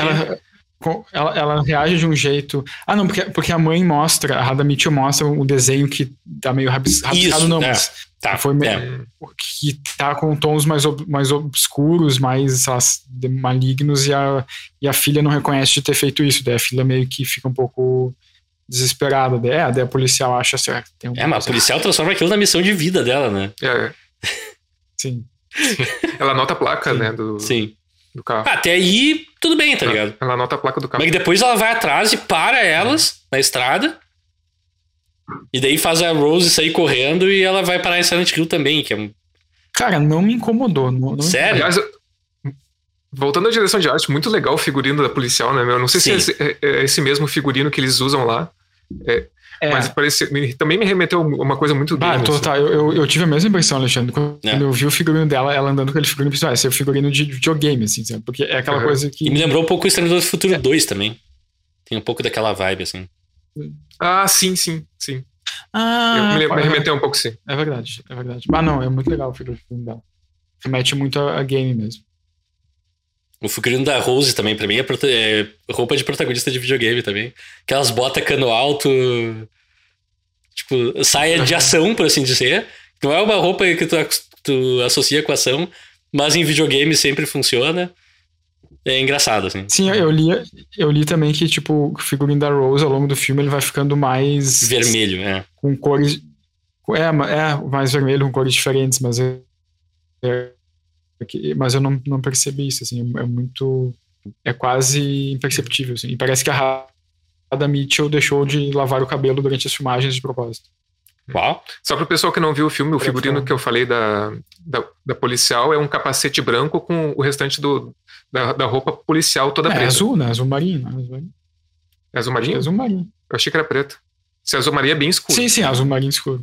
Tem a impressão que é azul marinho. E dela tem aquela camiseta parda padrão também de policial, por baixo. Que depois ela, enfim. É, sim, sim. Em Silent Hill ela passa mais tempo com aquilo. E daí vem a minha segunda bronca. É. Que tá, elas chegam em Silent Hill, desacordam, a Rose quase atropela o fantasma. Se, Desacorda. se desacordam, desmaiam. Daí ela acorda, a Sharon sumiu. E ela encontra a policial que imediatamente algema ela. Tipo, sem nem. Não ouve Ah, que ela se tem a pra filha falar. dela Pá! sumiu, sei lá. Uhum. Ah, É um abuso de Pois é. autoridade absurdo ali. Mas faz a Rose fazer a manobra acrobática mais impressionante do filme. Que, é Que ela tá com as mãos já algemadas nas Ah, costas. sim, sim. E daí ela consegue passar pra frente, como eu não sei.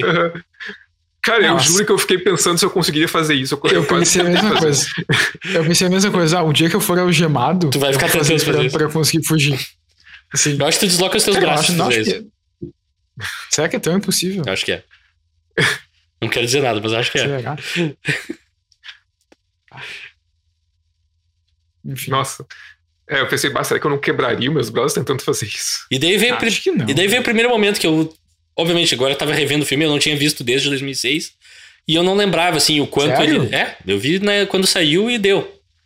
Bah. E, e eu não lembrava o quanto ele usava dos temas do filme nos monstros e tal. E, na verdade, o primeiro monstro que a gente vê mesmo é um. Não, é o segundo já. É depois que ela passa pela cena de, eh, de noite, ela encontra a Dália e daí ela volta pro carro e daí ela é algemada e tal. Quando ela tá algemada, o primeiro monstro que encontra elas é um monstro sem braço. Eu fiquei pensando, bah, que toque legal, porque tá sintonizado com a ansiedade dela agora que ela não pode contar com os braços e tal, mas daí o filme simplesmente joga por terra isso e nunca mais volta um conceito assim.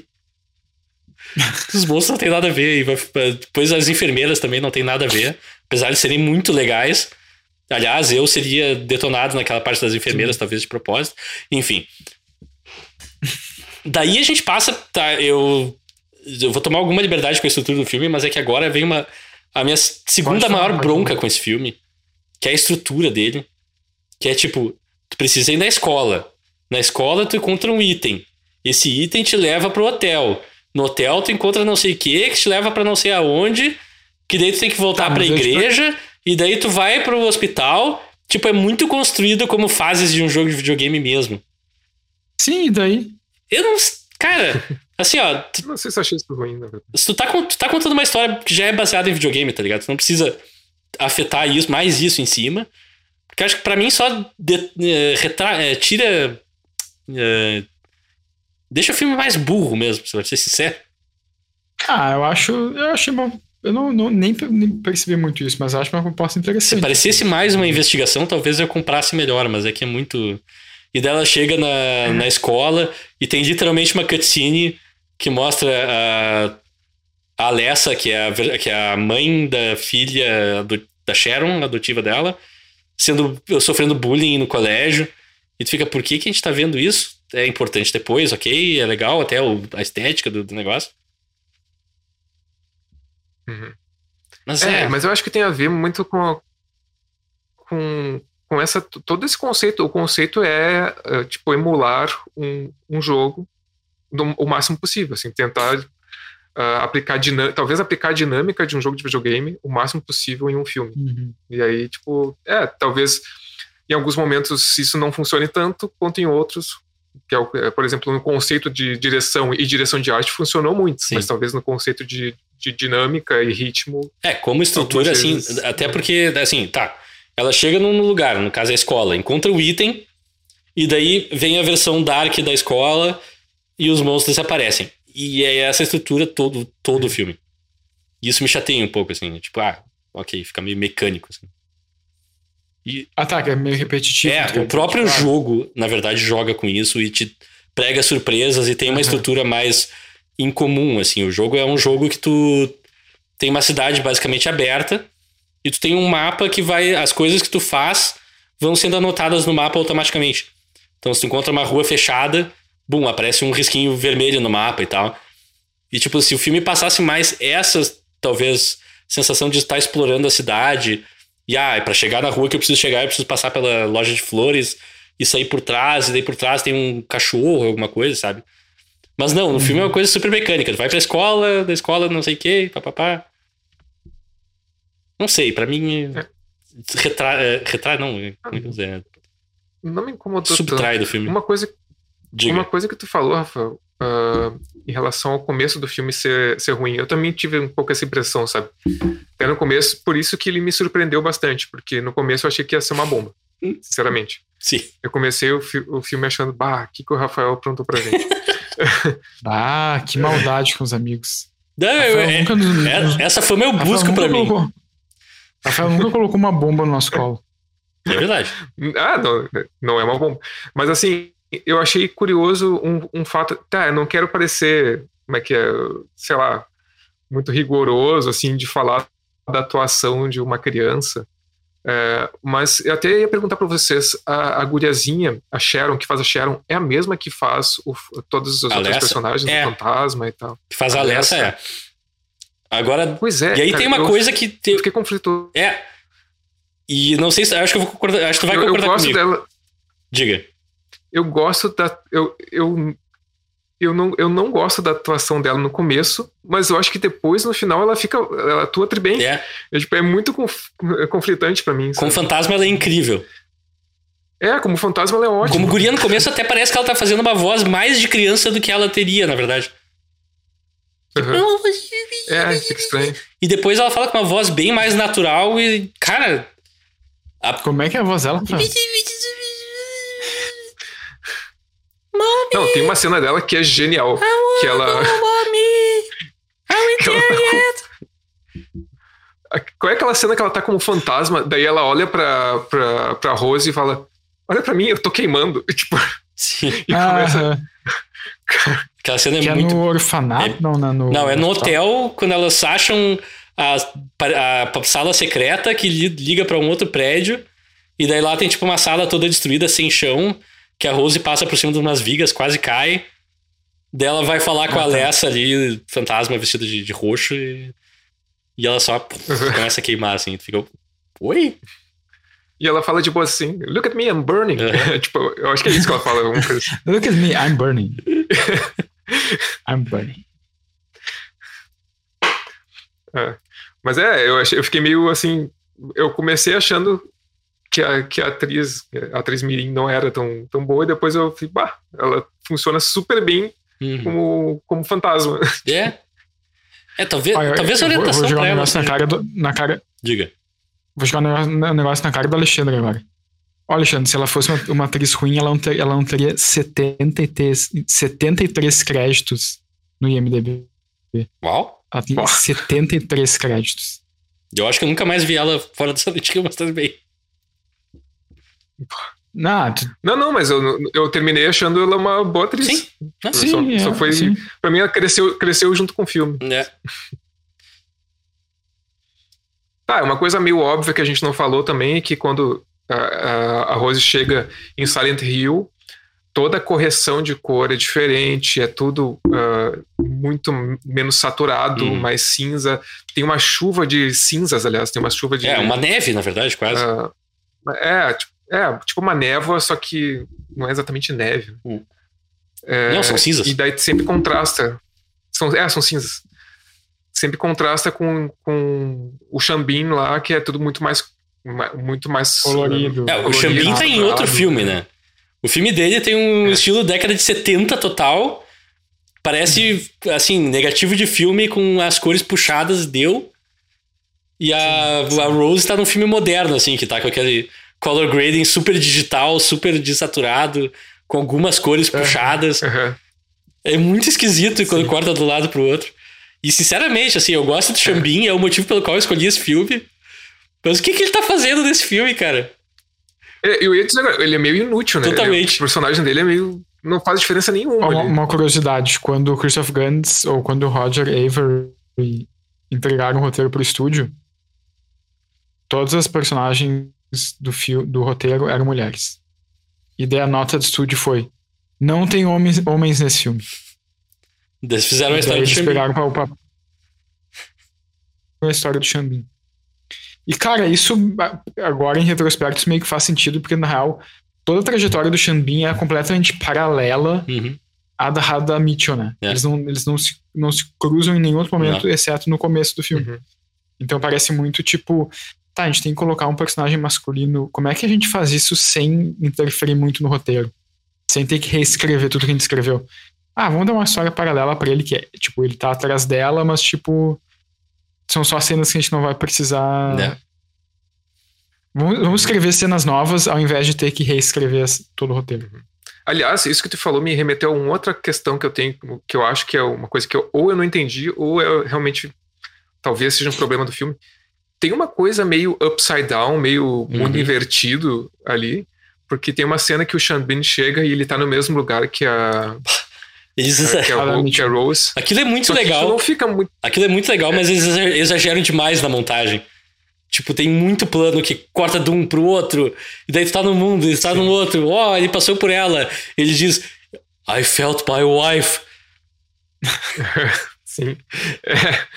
Só que isso não fica. Eu não sei se eu não peguei ou isso não fica muito bem explicado no, no, no contexto ali. O- Não, nem um pouco.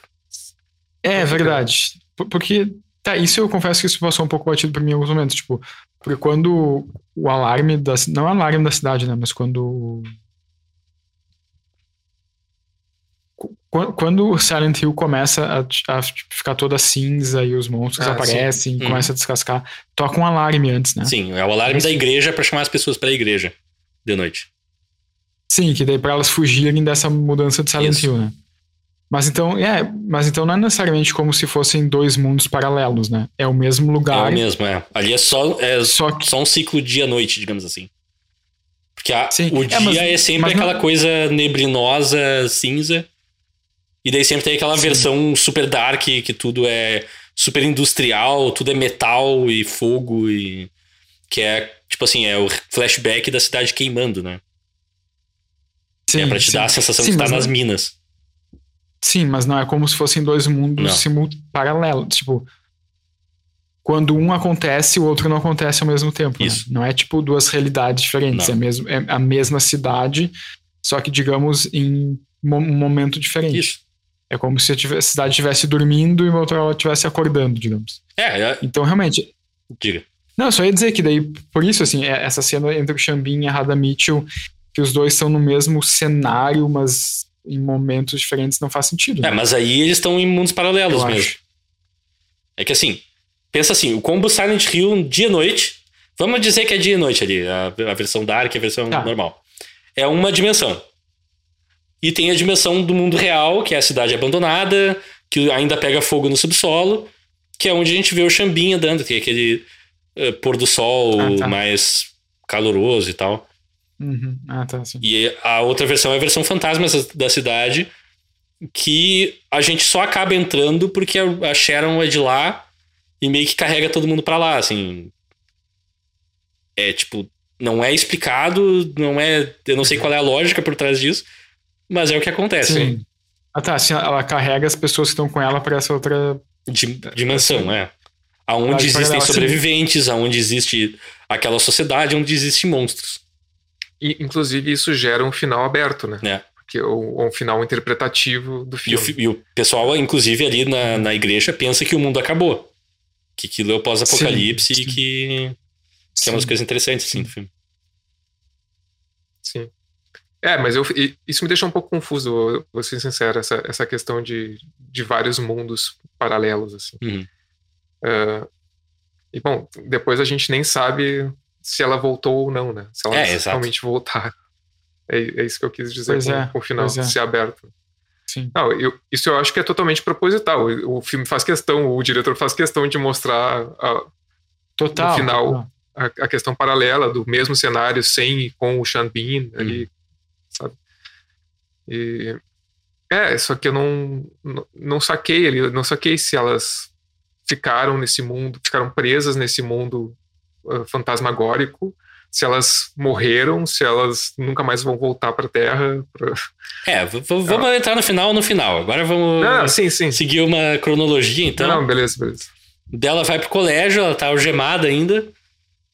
Passa por toda uma peripécia lá. Tem um momento que é, que é muito legal, que ela entra no banheiro atrás da. que ela acha que é a Sharon. E daí chega ali naquele negócio que tem um, um corpo ainda de uma pessoa correntada com arame farpado. E daí o desafio é pegar a chave ali na, na boca dele. Que é tri. Mas eu gosto da parte quando daí toca a sirene e tal. A gente passa pro mundo dark. E aquela figura sai andando e é um dos monstros, pra mim, mais bizarros do filme, assim. Super impactante. Aquele Sim, com os olhos fen- vendados, assim, não lembro se ele é. Os olhos são arrancados ou se é arame farpado no olho. Mas ele só, só mexe a língua, assim, e vem andando. E onde ele encosta, as coisas vão apodrecendo, assim, é muito doido. É um dos visuais mais legais, uns- assim. Não sei se é nessa cena, mas tem uns bichos ah, ao redor que parecem baratas gigantes. É, logo- assim, sabe? É, logo que ela foge desse bicho, ela encontra no corredor as baratas. E as baratas acompanham o Pyramid Head, que daí tem o primeiro encontro, que ela entra numa sala, ela fica presa numa sala com a policial, e ele fica enfiando aquela espada gigante na parede, Na porra. Pela porta, quer dizer. Depois ele tenta botar a mão pra puxar a porta, e daí o dia vem e tá todo mundo salvo. Sim, aliás, isso acontece mais de uma vez esse Deus Ex. Machina aí do dia vir e salvar, a, salvar os personagens, né? Total. É, e- isso eu não, não. Eu não sei, eu achei bem. bem é, aquela coisa, né? Tipo, É, conveniente. É, é para- meio formulaico para até, né? Acho que se o filme brincasse mais com essas coisas, acho que talvez seria mais legal. É uma das coisas que eu mudaria, assim. Sim. É, inclusive essa questão da- dela tá sempre perseguindo a, fan- a guria fantasma Hum. e parece que tipo, ela nunca vai, vai chegar até ela. Nunca vai conseguir encontrar. Isso se repete várias vezes, né? É, e no começo também é meio um cansativo, a gente sempre cansativo. vê as pernas da guria correndo no, no fundo do corredor, um vulto passando, e sempre, oh meu Deus, ela tá logo ali, mas não consegue chegar. Também Uhum. pega um pouco pesado. Não sei, eu acho que eu estou só reclamando do filme, talvez eu não goste desse filme. Não, tu gostou muito de várias partes e as partes que tu não gostou. Te... É, tem algumas coisas que me tiram muito do filme. Mas o mérito pra mim principal é que ele acerta, assim, a vibe do filme é 100%. Tipo, Sim. Inclusive, eu me ressinto de mais cenas externas na cidade. Porque uma vez que a gente entra na escola e, e dali em diante é assim, é lugar atrás de lugar, basicamente tu não vê mais cidade. Porque a vibe que tem quando ela tá só andando e a cidade tá É vazia muito bom. e tu não sabe o que, que vai aparecer e tal, é muito tri. Sim, é muito bom. Ela tá, é, tipo, solitária naquela cidade abandonada, com todo É. aquele todo aquele aspecto uh, de, de horror, né? E uh, também a direção de arte é, hum, é fantástica. Os, os cenários ali externos são muito bons, assim. Hum. É, tudo detonado, assim, tu vê que tem tudo desgastado pelo tempo e o fato dela estar sozinha gera mais é aquela questão, né? Gera o horror sem, sem apelar, o horror É. pela expectativa. 100%. É, poderia ser mais explorado, poderia ser mais usado mesmo. E daí ela pega a chave do hotel, vai pro hotel, encontra a Dália lá, que é a mãe da, da Alessa, que a gente fica sabendo que é a mãe da, da Sharon. E daí tem aquela crente que começa a tirar pedras na Dália também, que é uma coisa bizarra. Ninguém tenta impedir ela, todo mundo fala, não, não faça isso. Daí ela joga mais pedra. Sim. Mas aí eu queria já pular direto pro que acontece com essa personagem, porque é uma das minhas partes favoritas do filme. O que, que Ah, vocês acharam ali? Quando estão na frente da igreja e toca o alarme pra elas entrarem É. na igreja. Que ela decidiu, não, eu não vou me abrigar, eu vou pegar, eu vou quebrar o, o degrau aqui pra pegar pedras pra jogar na na Dália, Sim. e daí o Pyramid Head surge atrás dela, levanta ela assim, tira toda a roupa dela de uma vez só, como eu não sei, Ah, sim. e depois arranca a pele dela com a mão assim, e joga a pele É, na é porta da bem- igreja. Eu, eu acho, eu acho das cenas de violência do filme talvez seja uma das que, a que mais tem me marcado, assim. porque Sim. é- Vem do Essa- nada. Tem, tem, uma, tem uma divisão ao meio aí que É. é, que é forte também. Que aliás, bah, é, vamos chegar lá. Que é, é divisão ao meio. Sim. Sim, tem uma personagem que, que morre dividida ao meio, literalmente. A Cristabella, a pior personagem da história do cinema, talvez. E desculpas a atriz, mas ela tem uma cara de odiosa tão forte que eu não consigo gostar da atuação dela em nenhum aspecto. Certo, Isabela é, é a líder dos É a líder fanáticos. isso. Ah, eh, cara, eu acho que ela tá, sei lá. É- Ela funciona nesse papel. Sim, perfeita pro Mas- papel. É, ela funciona. Perfeita Ah, mas, mas, papel. mas, mas só falando. Ela tem cara de diretora de colégio, assim, que tu odeia. Ou de monitor, monitora não, é orientadora de colégio, assim. Que tu sabe que se tu fizer merda, tu vai parar na sala dela e vai ser um- uma merda. Mas só um pouquinho, a personagem que é. Que, que, a, que tem a pele retirada é a Ana, não é? Isso. Sim, sim, sim. É uma da- das asseclas ali. Essa, essa cena pra mim é uma das mais fortes do filme, mas a outra mais forte, já pulando, é quando a policial derrete. Sim. Quando ela tá Hum, crucificada. Desne- derrete. Desnecessário, Então, sinceramente. Inclusive, as cordas É? deveriam ter queimado antes. Olha só, olha só. Opa! Essa Breaking atriz, news? a atriz, Rafael, a atriz que faz a Chrisabella, Alice Krieg, ela faz A bruxa do Maria e João, um conto de bruxas. Perfeita pro papel De também. 2000 de- Sim, que ela tá muito bem naquele papel. E também é uma cara que eu tenho medo. Sim. Ela, ela fez 108 créditos Uau. no IMDb. É, assim, não, não interpretem eu, eu falar isso por falar mal da atriz. É só que, sei lá, a cara dela me remete muito a coisa de colégio, assim, e tu tá me- em- ter feito alguma porcaria, vai na sala da orientadora e ouve cobras e lagartos e ela é a pessoa que tem, é perfeita pra isso. E nesse filme é a Cobras líder desse culto ali, que são sobreviventes do, do... Silent Hill pegou fogo há anos atrás. No mundo real não, so- não sobrou ninguém. Mas nessa dimensão paralela sobrou um monte de gente que inclusive saem em expedições com roupas de minerador, com um coisinha com Máscara de gás. isso, máscaras de gás e um Sim. uma, uma jaulinha, não, qual é o nome de, de galinheiro também não. Gaiola. Uma gaiola com um canário dentro, que é muito legal também, que o canário serve de aviso para quando vai vir a noite. A gente vê todos os seres vivos saem correndo imediatamente. E daí eu não lembro exatamente o que, que é o diálogo delas ali, mas a Rose convence a, a Cristabella que ela tem que ir pra, pra onde tá o corpo da, da Alessa, no hospital. Que eles chamam de demônio, né? É. Chamam de demônio. E daí no caminho a Cristabella decide: não, não, eh, tu é do mal, tu é o demônio. Não sei porque eu tava gostando de ti, mas agora eu tô contra ti. E a policial se entrega. Aliás, ela deita uns cinco caras. Ah, não, não. Ela, ela decide porque ela vê a foto da filha dela. Isso. na- que tem na, Isso. na, na- na correntinha. né? E ela percebe que a filha dela é igual a Alessa. É.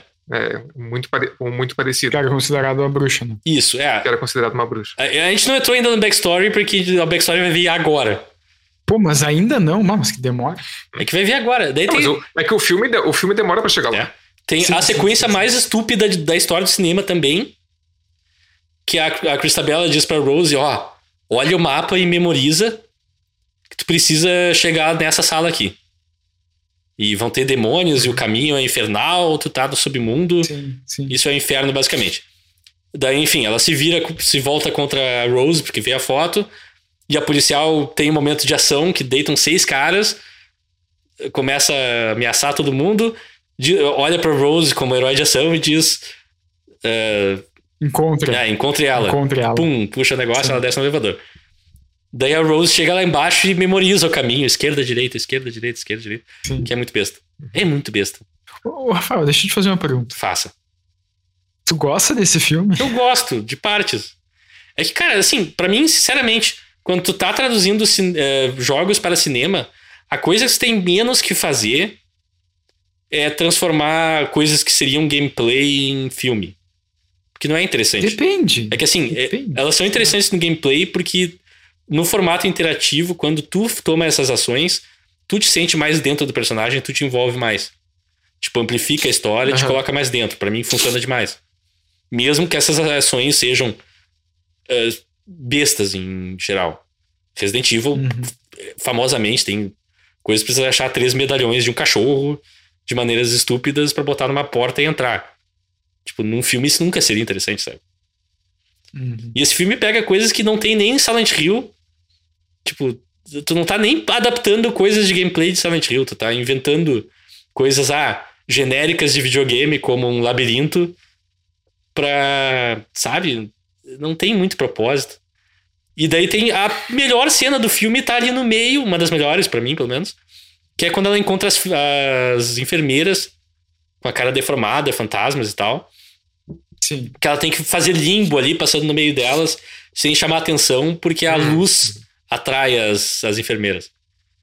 Só que daí um- Sim. ela se eh, meio que se, se atrapalha e as enfermeiras começam a se matar uma a outra e é muito doido ali. E é uma Sim. flash mob de enfermeiras assassinas cortando pescoço uma da outra. Pescoço. É genial ali, é incrível. Não sei o que, que vocês acharam dessa parte ali. Cara, eu gostei bastante, mas eu acho que assim, eu acho que tá sendo muito severo com esse filme, Rafael. Talvez. É, Rafael. Eu, achei, eu, eu ju- eu justamente achei que tu, tu ia ser o que ia mais gostar desse filme. Pra mim, eu, eu sou. Eu meio que fui levado pela, pelo impacto visual desse filme, eu acho. E eu acho que esse é um dos Hum. momentos, mas tem vários outros momentos Sim. marcantes. Eu acho que esse é um filme que. tal- Eu não sei, não, não posso garantir, mas provavelmente é um filme que eu não vou esquecer, entendeu? Uhum. Que é uma coisa. Porque Massa. tem vários momentos que são marcantes ah, de. sei lá. de personagens. ah, de personagens, de, de ações, e, e esse- essa cena certamente é uma das cenas.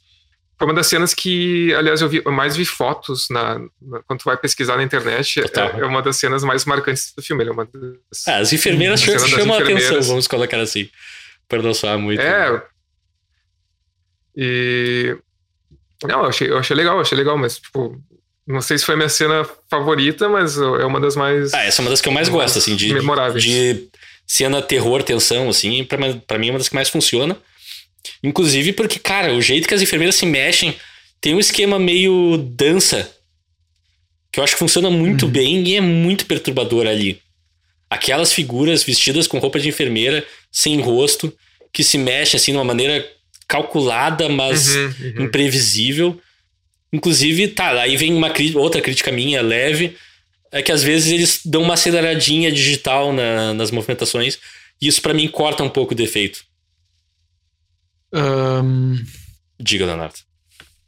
não, eu, eu li alguma coisa sobre essa cena das enfermeiras. Eu acho que ela foi gravada.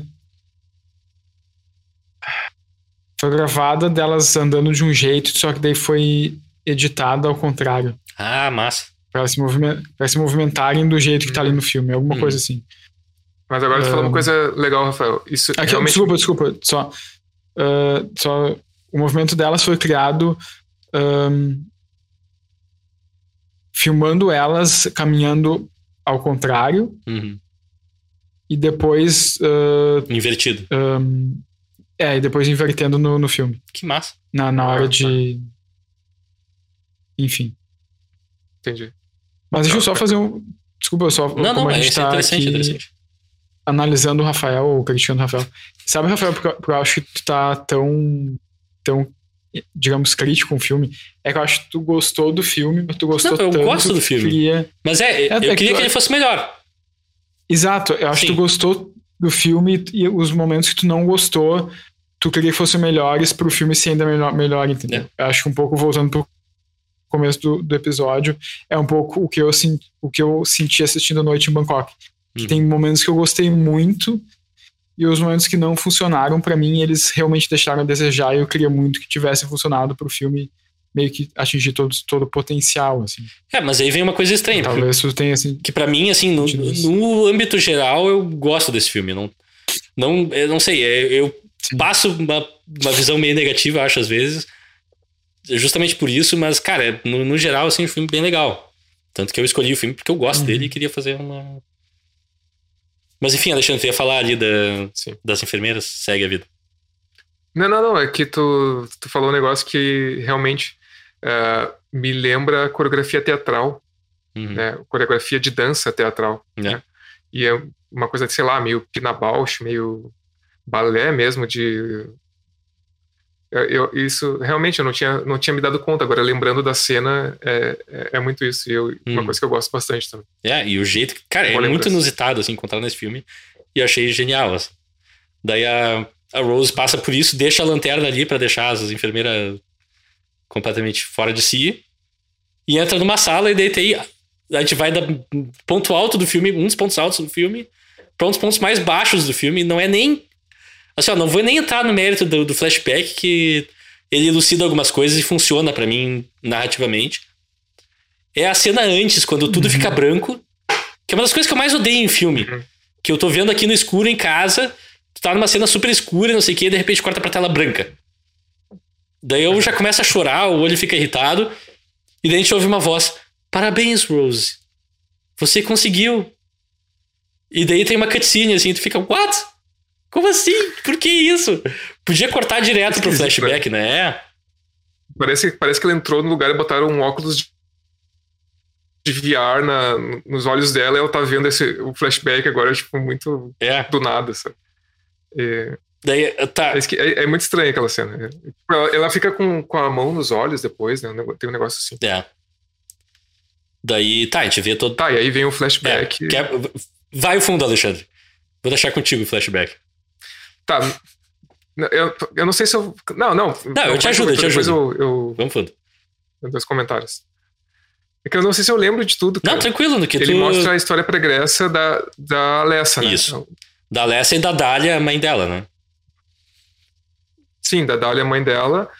E é que eu não sei, eu não, eu não lembro exatamente da história. Ela, ela estudava ali, né? no- É, no ela colégio. é da, da, da comunidade ali, da, da cidade, que é uma cidade relativamente pequena e tal.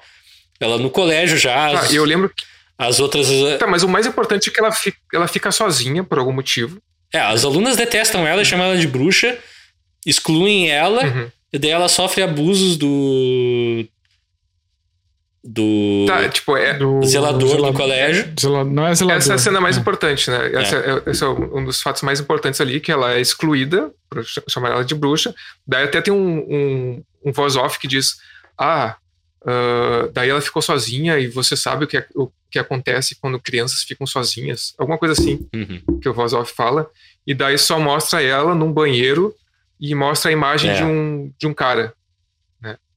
Ah, e aí dá a entender que ela foi violentada sexualmente É, e, por esse cara. e esse cara é o fantasma que a gente viu no banheiro antes. Sim. Sim. E, Que é o Colin. e daí depois, depois, por ela ter sido violentada sexualmente, essa seita, essa, inclusive a líder da seita, que é a, como é que é, a Cristabella, Isso. diz que ela tem que ser levada para um lugar para fazer uma purificação, para voltar a ser pura, É. a- assim- por assim dizer, né? Só que daí ela Daí engana. convence- Isso é uma enganação pra Dália. E na verdade É, ela vai a mãe. sacrificar a Exato, criança. ela engana a mãe. É, ela engana a mãe da, da, da Alessa, a Dália, dizendo que ela tem que levar para fazer um procedimento de repurificação ou purificação, não, lembro exatamente como é que ela fala.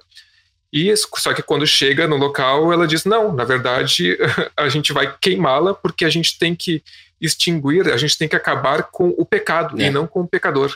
E tu, Dália, Ela- fica na porta, não pode palavras. entrar. Exato. E, cara, nossa, que pesado. Que, É. que nossa, que. Pra mim, um plot, plot twist total, assim. Toda essa sequência é muito punk. E é muito pesado, cara. E até. até não, pra mim, assim, tem uma crítica social aí muito forte ao fanatismo, né? Uhum. Ahn, e, e- e imediatamente eu, eu tracei um paralelo com, com, a, com a nossa realidade, assim, com o que acontece. Ah, e a gente tem exemplos recentes, exemplos que acontecem ainda hoje, de, por exemplo, quando acontece de, de crianças serem viol- violentadas sexualmente. ah, E depois serem ainda a culpadas gente vê- ainda. Exa- é, a gente vê grupos que condenam o procedimento de aborto Uhum. nesses casos, sabe? Isso é extremamente, cara, é para mim inconcebível e é, não, não tem nem adjetivos para falar de um troço desse. E essa parte do filme, essa, ah, esse flashback, esse contexto todo ali, ah, me lembrou muito isso, essa fala que, que, a, que, a, que a Christabella tem, dizendo: não, nós temos que condenar, nós temos que extinguir ah, o pecado e não Não o pecador. pecador, Uhum. sabe? É Sim. tipo uma coisa, uma culpabilização da vítima, assim, que não, sei lá, não entra na minha cabeça e para mim, assim, eu, é, eu, eu fiquei muito surpreso do filme ir por esse caminho, Sim. sabe? E eu não lembrava desse aspecto do filme também. Fiquei. Tam, também, Inclusive, é, tipo, fica implícito, o filme não é explícito nisso, mas pra mim fica bem implícito que o Colin, o gerador do colégio, que é o pai da, da Sharon. O filme não explicita isso em ah, momento isso eu algum, não tinha me, ligado. mas tipo, encaixariam as coisas, sabe? E daí ali no negócio. Seu pai da She- É, que ela teria sofrido abusos. Ela vai pra esse negócio da seita, eles tentam queimar ela. Daí um acidente acontece e pega fogo no lugar todo. Um momento meio em Bastardos Inglórios, assim. A- as ambulâncias chegam, levam a Alessa pro hospital. E tá, não se fala mais nisso. Mas assim, a gente sabe que ela tem uma filha. Quando ela teria uma filha? Ela viveu no hospital ali, tá ligado? sim. Ela Sim, da- sim. do hospital ela Sim. não sai mais. Inclusive é onde ela tá agora. No, no tempo atual do filme. Sim. E o, a Alessa do mal, que é o fantasma que daí aparece pra ela. Quando ela tá, ela tá no hospital com queimaduras horrorosas, vida arruinada, tudo horrível. ela tá furiosa, enfim, ela reage, obviamente, mal à coisa. E daí aparece uma Alessa do mal, que é uma personificação que é do, do que a gente não sabe. Algum espírito maligno, talvez. Uhum. Que oferece conforto pra ela e as duas acabam meio que se, se juntando, assim. E daí na backstory, a essa Alessa do mal é que leva a Sharon pra, do, pra adoção. Uhum. Que daí no. É, e ali a gente, Uhum. nesse, nesse flashback, a gente fica entendendo todas as motivações e todas as intenções da, da Alessa, né? Que Uhum. ainda vive ali naquela. Ela tá naquela cama ah, queimada, né? E tal. Ah, e, e também dessa, desse, desse fantasma, né? Que é, digamos, a, a Alessa do mal. É, a Inclusive, Dark Alessa, como eles fundem, chamam. né? né? Naquele momento, a, Sim. É. em vários momentos. que, que busca vingança, né? Uhum. Isso, é, isso é explicitado que ela quer vingança daquela comunidade, daqueles fanáticos que fizeram aquilo com ela. Só que ela não pode entrar na igreja porque ela é um espírito do mal. Sim. E daí. E daí ela. Ah, e daí sim, daí que ela se funde com a, com a Rose pra poder. Que é uma- e- uma cena e esquisitíssima.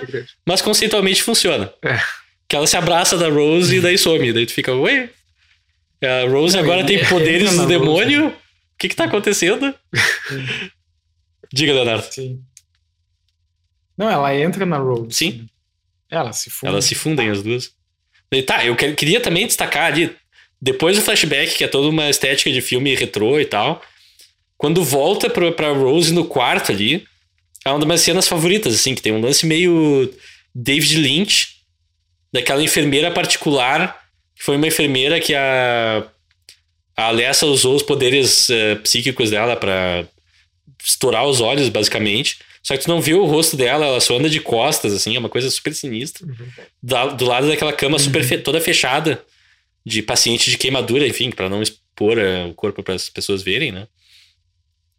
E toda aquela sequência ali, assim, visualmente, pra mim é arrepiante. Inclusive, a primeira vez que eu vi, eu não esperava ver algo assim nesse filme e fiquei, uau. Realmente, o, Uhum. o Christoph Gans sabe o que tá fazendo, assim, em termos visuais. Sim. muito- Sim, sim. É, é muito. É muito assim, é como tu falou, é sinistro, ele cria uma expectativa muito bem, sabe? E tu, tu meio que saca que tem alguma coisa com o rosto dela, mesmo sem nunca É. ver o rosto. É, a gente só vê no finalzinho da Tu- cena, acho, quando ela tá chorando É. no canto ali. Assim, tu tinha visto. Talvez até. e rosto- talvez nem precisasse mostrar. Não precisava, talvez, né, não o precisava. É, talvez não precisasse mostrar mesmo. Isso eu Talvez não concordo. Não né? precisava. Não, não que eu acho que o filme perca com isso, mas é só Porque desnecessário. a gente já tinha sacado. Uhum. É. É, é boa, boa sacada essa do, do Leonardo, porque Uhum. a gente já tinha entendido, entendeu? É. Por- pelo fato dele estar escondendo o rosto, a gente já meio que supõe, né? Talvez se ficasse no imaginário, ali seria mais forte ainda. A gente já tinha visto o rosto dela no flashback. É. E ali, como ele fez questão de esconder, esconder, esconder, e ela andando em círculos ali, andando Né? e, e nunca mostrando o rosto, a gente já meio que entende, né? É. Eu acho que poderia. A que- a questão da sugestão, né? Poderia É. ter sido sugerido. E as cores nessa cena, pra mim, são muito impactantes também, que é tudo preto, queimado. E a enfermeira, assim, é branco, branco e um vermelho Vermelhão, né? vivíssimo, assim, uma- um contraste absurdo. Pá, é muito, sei lá, eu adoro essa cena também. Muito bom. E a roupa da Rada Mitchell aí tá praticamente vermelha. E pra cena seguinte vira escarlate de vez. Na cena seguinte, daí ela volta pra igreja. Chega lá, ah, elas estão sacrificando a policial, a Sybil, coitada. Pega fogo. As cordas dela, pra mim, tinham que pegar fogo antes dela. Mas enfim, eu não sei o que, que eles fizeram lá. Tem magia do cinema. Sim, e tá, e daí essa, essa cena. Cara, não lembro exatamente o que acontece, mas eu sei que a, que a Rose acaba sendo esfaqueada, né? Ah, sim. É, a sim, Rose invade o negócio. Isabela. Começa. Não, tem uma sequência bizonha antes disso. Que tá acontecendo ali o sacrifício. A Rose entra na porta, começa a falar e não sei o que, papapá, que tu faz isso e tu faz aquilo, e vocês acreditam no demônio, Ah, não sei o quê. sim. E os caras ficam dando soco nela. E ela cai no chão e levanta e segue falando e falando. E é muito estranho, Empurra tipo. eles. É muito bizarro. Daí é, eventualmente ela acaba levando uma facada da própria Cristabella, que foi confrontar ela. Da Cristabela. É. E a Cristabella dá a facada e imediatamente joga a faca no chão e diz: Ah, não, eu fui forçada. Enfim, para os Uhum. fiéis ali não ficarem achando que ela é do mal. Só que o sangue da Rose caindo no chão, o sangue mágico, fundido com a Lessa do mal, agora torna o chão da igreja não sagrado. E daí a Lessa surge do, do chão, o chão des- desaba. Ela surge com a cama ali e começa a detonar geral. Divide a. Cara, essa cena pra mim é bem impactante. É, é, a cena É forte. O ca- Os, os tentáculos, é tipo, são tentáculos que ela tem. São, são, De arame farpado. Uma- ela arame farpado, são coisas assim que ela vai tipo matando geral ali, né? É. E a Cristabella, ela levanta pelos braços. Os arames entram por, Eu não vou entrar em detalhes, mas entram por baixo da saia. E daí a gente vê que coisas começam É. a se girar, assim. E vai subindo, subindo, e sai pelo, pelo corpo, assim, sai por cima, pela cara, não sei o quê. E daí ela é dividida ao meio. E enquanto isso, daí sim, pra mim, a imagem mais marcante do filme, que é a Alessa do Mal dançando na chuva de sangue da, da Cristabella. Que é assim, ó, É, também é forte. pico cinema. Ali eu adoro, aquela parte é maravilhosa. Pico cinema.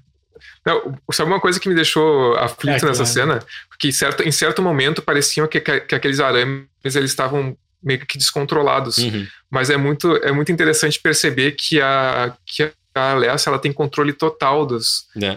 Ela, ela tá no controle total porque, tipo, ela mata quem ela quer, entendeu? Sim. É. Sim, e ela protege a- a Rose e a Sharon. A né? Rose, não- é, a Rose e a, e a Sharon nunca são atingidas ali. É. É. Tipo, Inclusive, quando Aí, caras tipo, começam a só- atacar a Rose, tem uma hora que os arames pegam a Rose e a Alessa dá uma olhada de cantinho, assim, que é também meio desnecessário ali, mas é divertido. Não, é só dizer que também tem uma curiosidade que o a Joe Del, Joe Del Fairland, que, que é quem faz a Lessa e todas as. E a, a, E a a Lessa Sharon. do Mal também. E a... E a Sharon. O, o roteirista do filme Roger Avery pediu desculpas para os pais dela caso ela sofresse algum tipo de trauma mental depois do filme. É um filme pesado. né? É, e tem algumas cenas Tipo, fortes que tu É. vê que ela tava no set enquanto aconteciam. aham. Meio. Tipo, tá, não uma violência mais É. extrema, mas tem algumas. Sim. Tipo, aquela. Eu, eu fiquei pensando nisso, cara. Aquela parte do flashback do colégio, por exemplo, que é uma cena tecnicamente besta, que é a guria no meio de uma roda de gente, que pelo menos quem já Uhum. passou por isso sabe como é no colégio, e é todo mundo gritando na volta. Cara, tu é uma criança, mesmo que sejam sete, mesmo que sejam todos teus amigos ali, aquele momento é real. E, cara, é forte. É, Tipo, é o tipo eu- de coisa que é eu- eu- difícil. Eu, me, eu me vejo pensando um pouco nisso, assim, porque eu acho que isso é uma coisa que a gente acaba não, não considerando muito ou não refletindo muito ao, o quanto um filme assim, um filme de terror que tem cenas fortes, que é graficamente forte, o quanto isso pode ter um, um- uma consequência pesada para uma criança que está participando do filme, né? Mas, mas até assim, até para os adultos, entende? Sim, sim, Tipo, sim. sei lá. Né? Claro, principalmente uma criança, né? Como ela vai lidar com isso depois. É, né? o Tipo, adulto pelo menos está tomando a decisão de participar daquela cena numa... É. tem mais informação É, mas, mental por para exemplo, poder tomar o, decisão. o diretor, por mais que seja um filme que o diretor quer fazer, investiu no filme e tal, Sim. é um, é um envolvimento físico, mas também psicológico. Sim, né? então, total. tipo. Sim.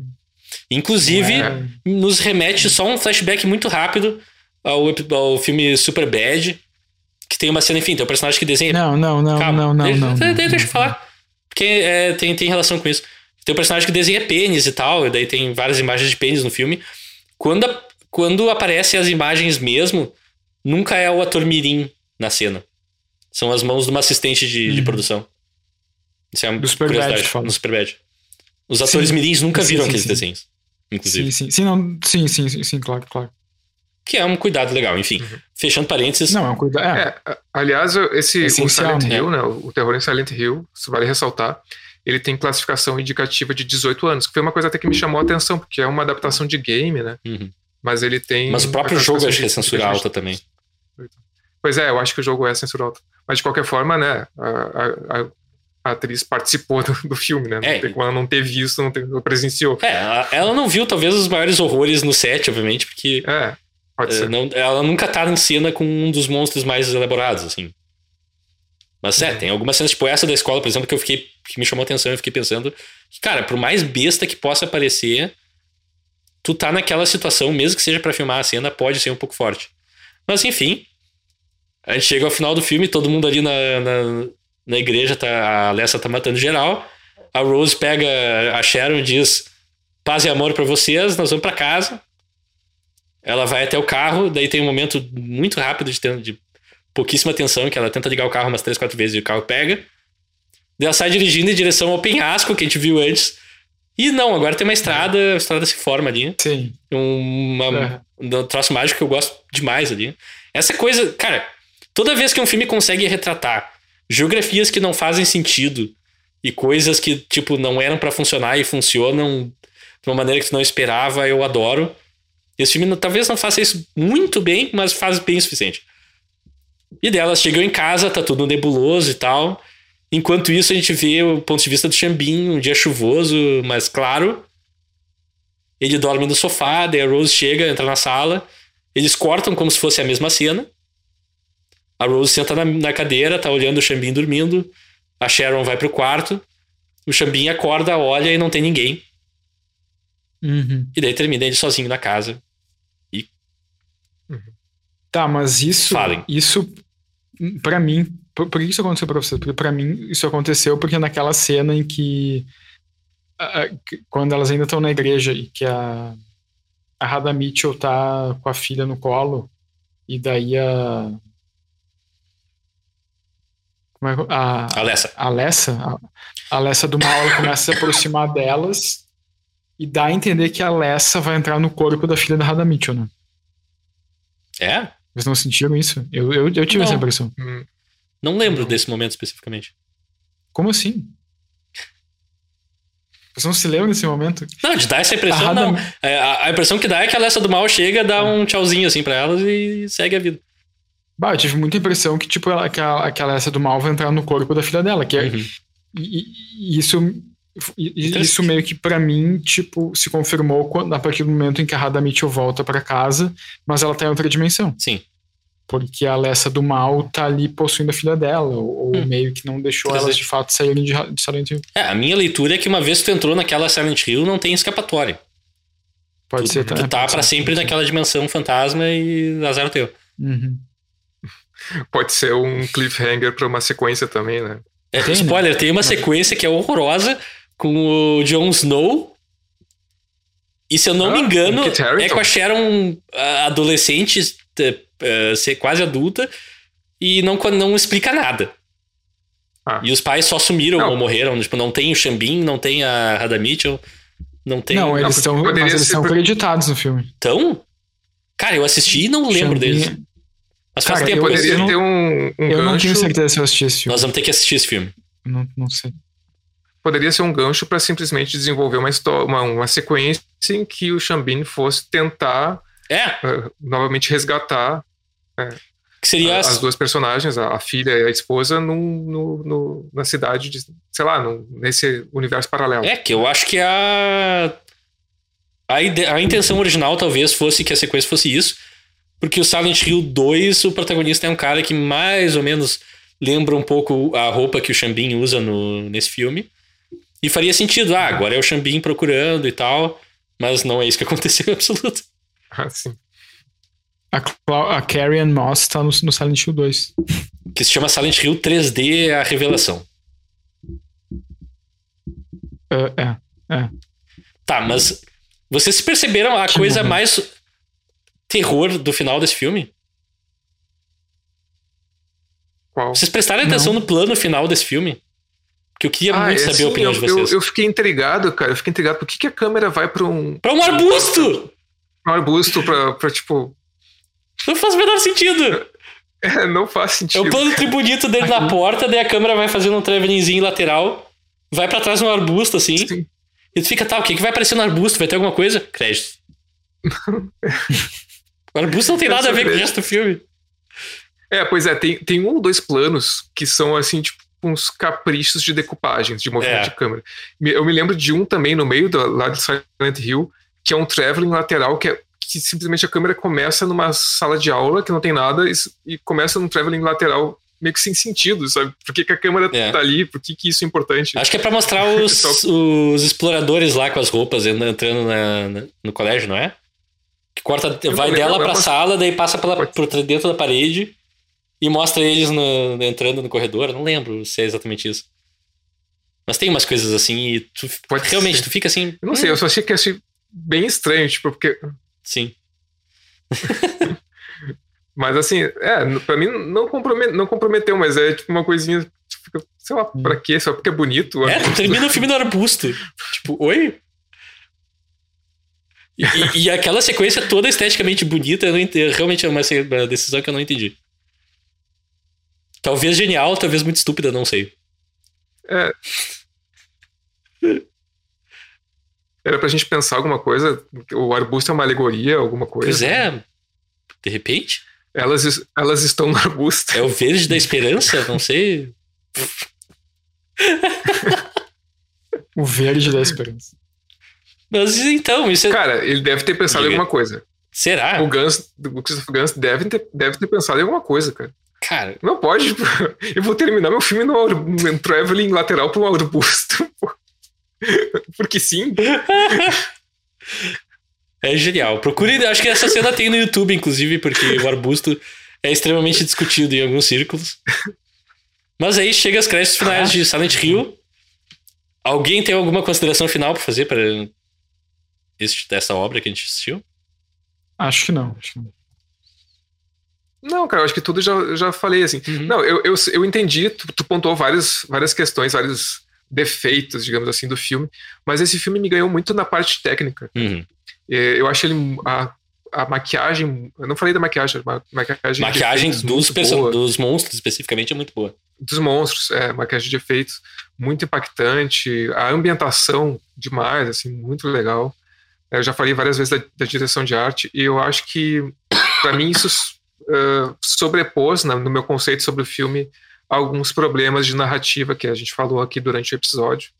Então, num cômputo geral, eu, sei lá, eu gostei bastante do filme, eu achei surpreendente. Eu pesquisei um pouco sobre ele e muito, tem muitas críticas, assim, dizendo. Pessoas que dizem que é uma das melhores adaptações de games feitas, pelo menos até aquele momento, Até aquele momento. na, na, na história do cinema. Assim. Hum, até, eu diria que pra hoje ainda tem poucos filmes melhores, assim. Eu acho que o Uncharted eu colocaria como um filme mais filme, mas talvez não uma adaptação tão boa, não sei. É, aí come- a gente começa a entrar em debates um pouco mais profundos, assim. Mas é, até aquele momento, disparado, é o filme que mais capturou o fio do jogo, assim. Sim. E a coisa que eu que- queria Ah, destacar rapidamente é que a Alessa dá poderes de cura pra Rose, que ela leva uma facada e depois a gente vê a- o negócio cicatrizando e é muito, muito, muita viagem. Diga, Leonardo, tá com cara de quem quer falar. Não, eu ia dizer que o. o, o isso, isso, isso, assim, não é muito difícil de achar essa informação tem no, no IMDB do, do Silent Hill, mas o Christoph Gantz, né, o diretor, ele demorou cinco anos para conseguir os direitos pro filme. Uau! Porque ele, man, ele mandou um vídeo pra Konami, Uhum. né, que é a produtora do videogame, produtora do jogo. Que é uma das piores empresas Ah. criadoras de jogos do mundo. Apesar de ter feito alguns dos meus É? jogos favoritos. É que assim, eles são uma empresa de videogames que deixou de ser uma empresa de videogames. Eles começaram a fazer só máquinas de Aham. patinco. Então eles tratam todas. Eles têm algumas franquias históricas, tipo Silent Hill, Metal Gear Solid e diversas outras. Ah, PES, PES e futebol agora. É, exato. Que simplesmente, assim, eh, pararam de fazer jogos e estão a ver navios, assim.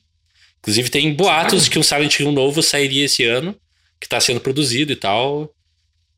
Deve ser revelado em breve, ou já foi revelado recentemente. Eu não tô acompanhando muito, porque eu não tenho muita esperança com a Konami, mas veremos. Enfim. Uhum. Não- Não, ele- eu, que, que o Christoph Gantz demorou cinco anos para conseguir os direitos para fazer o filme e ele mandou um vídeo, uma entrevista dele descrevendo o quanto o Silent Hill era importante para ele. Massa. Bah. E que junto com essa entrevista ele mandou cenas que ele filmou Hum. eh, por conta própria Que tri. e colocou músicas do jogo em cima dessas cenas. É, inclusive a trilha de abertura do filme é a trilha do, do jogo mesmo. Toca Johnny Cash no filme. Também toca Johnny Cash. Aham. Ring of Fire, É. né? Não, Uhum. é Ring of Fire? É. Ring of Fire. É. A música da Kira Yamaoka tá representada. Mas aí eles usam aquela trilha do filme mesmo, que é um pianinho que não. que me incomoda. Enfim. Mas então tá, gente. Uh, que nota vocês dariam pra Silent Hill? Vamos. Terror em É, Silent Hill. Bah, cara, eu não, eu não sei. Talvez eu me arrependa dessa nota, assim, eu até já tinha pensado. Eu acho que eu dou- uma nota 8 pro filme. Ó, Dou 8 também. Nota 8. eu fecho com os relatores. Pra mim fica nota 8 também.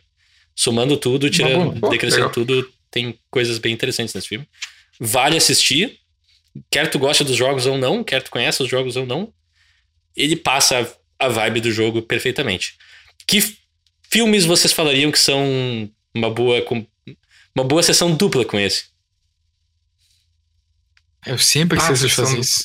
Eu só queria co- comentar uma coisa. Vai ter Mortal Kombat 2. Que também é uma adaptação de. Também é, que também é adaptação de videogames. E quem não assistiu ainda o Mortal Kombat do ano passado, de 2021, por favor, assista. É um grande filme. É, É? não é um grande filme, mas É, é, um grande filme. tem momentos. Baita filme. Tá, eu vou começar então, porque eu pensei nisso. Começa aí, eu sempre esqueço disso. Eu vou ser xingado, mas ok. Geralmente o Leonardo tem objeções com a minha escolha. Eu vou dizer é um filme perfeito pra fazer sessão dupla com esse. Inclusive pelo contraste e porque também é uma franquia que compete com Silent Hill, pra alguns melhor.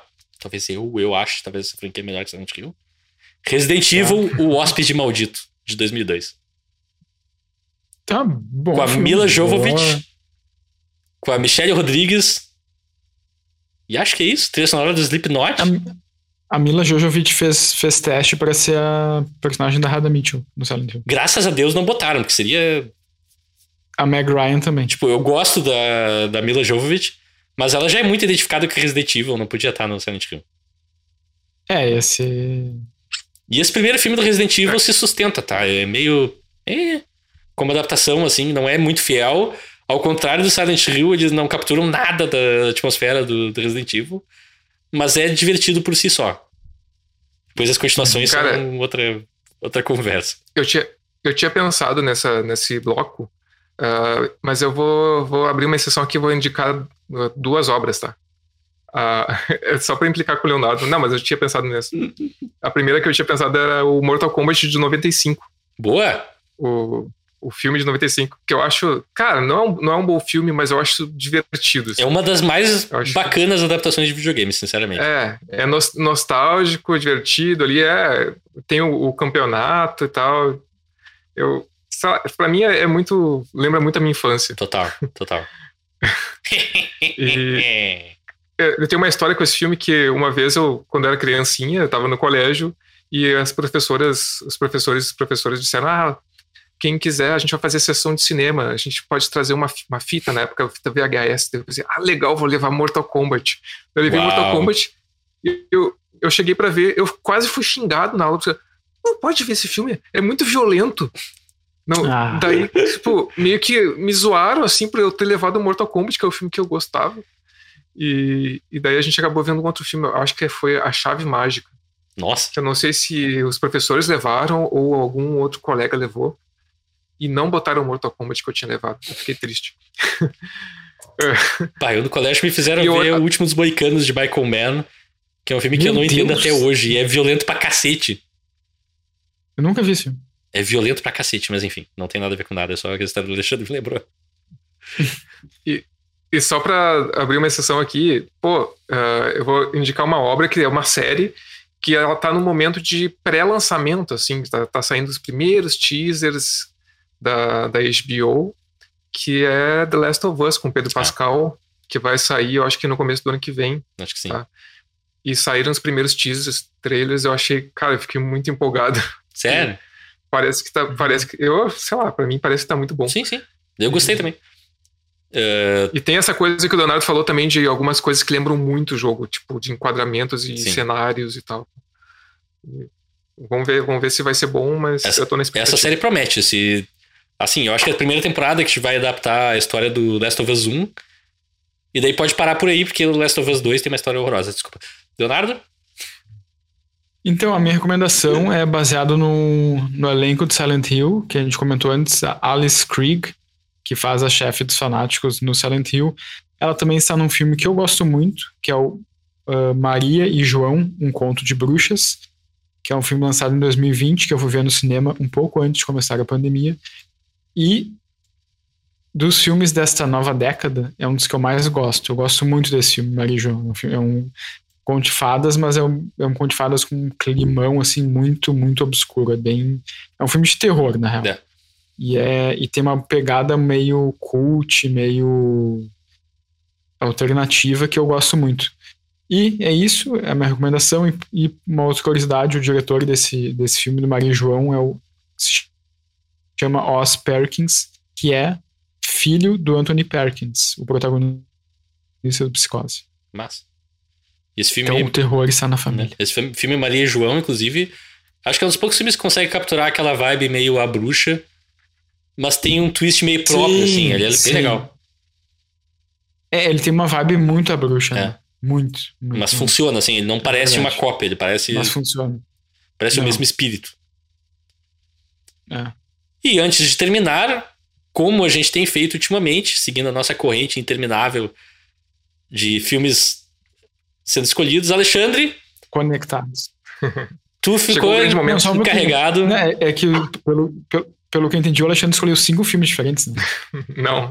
É, Não, eu poderia ter escolhido esse, próximo eu- eu é deixei- eu- já falou pra gente. E eu deixei de escolher vários filmes que eu falei durante o episódio todo. Mas só pra despistar vocês.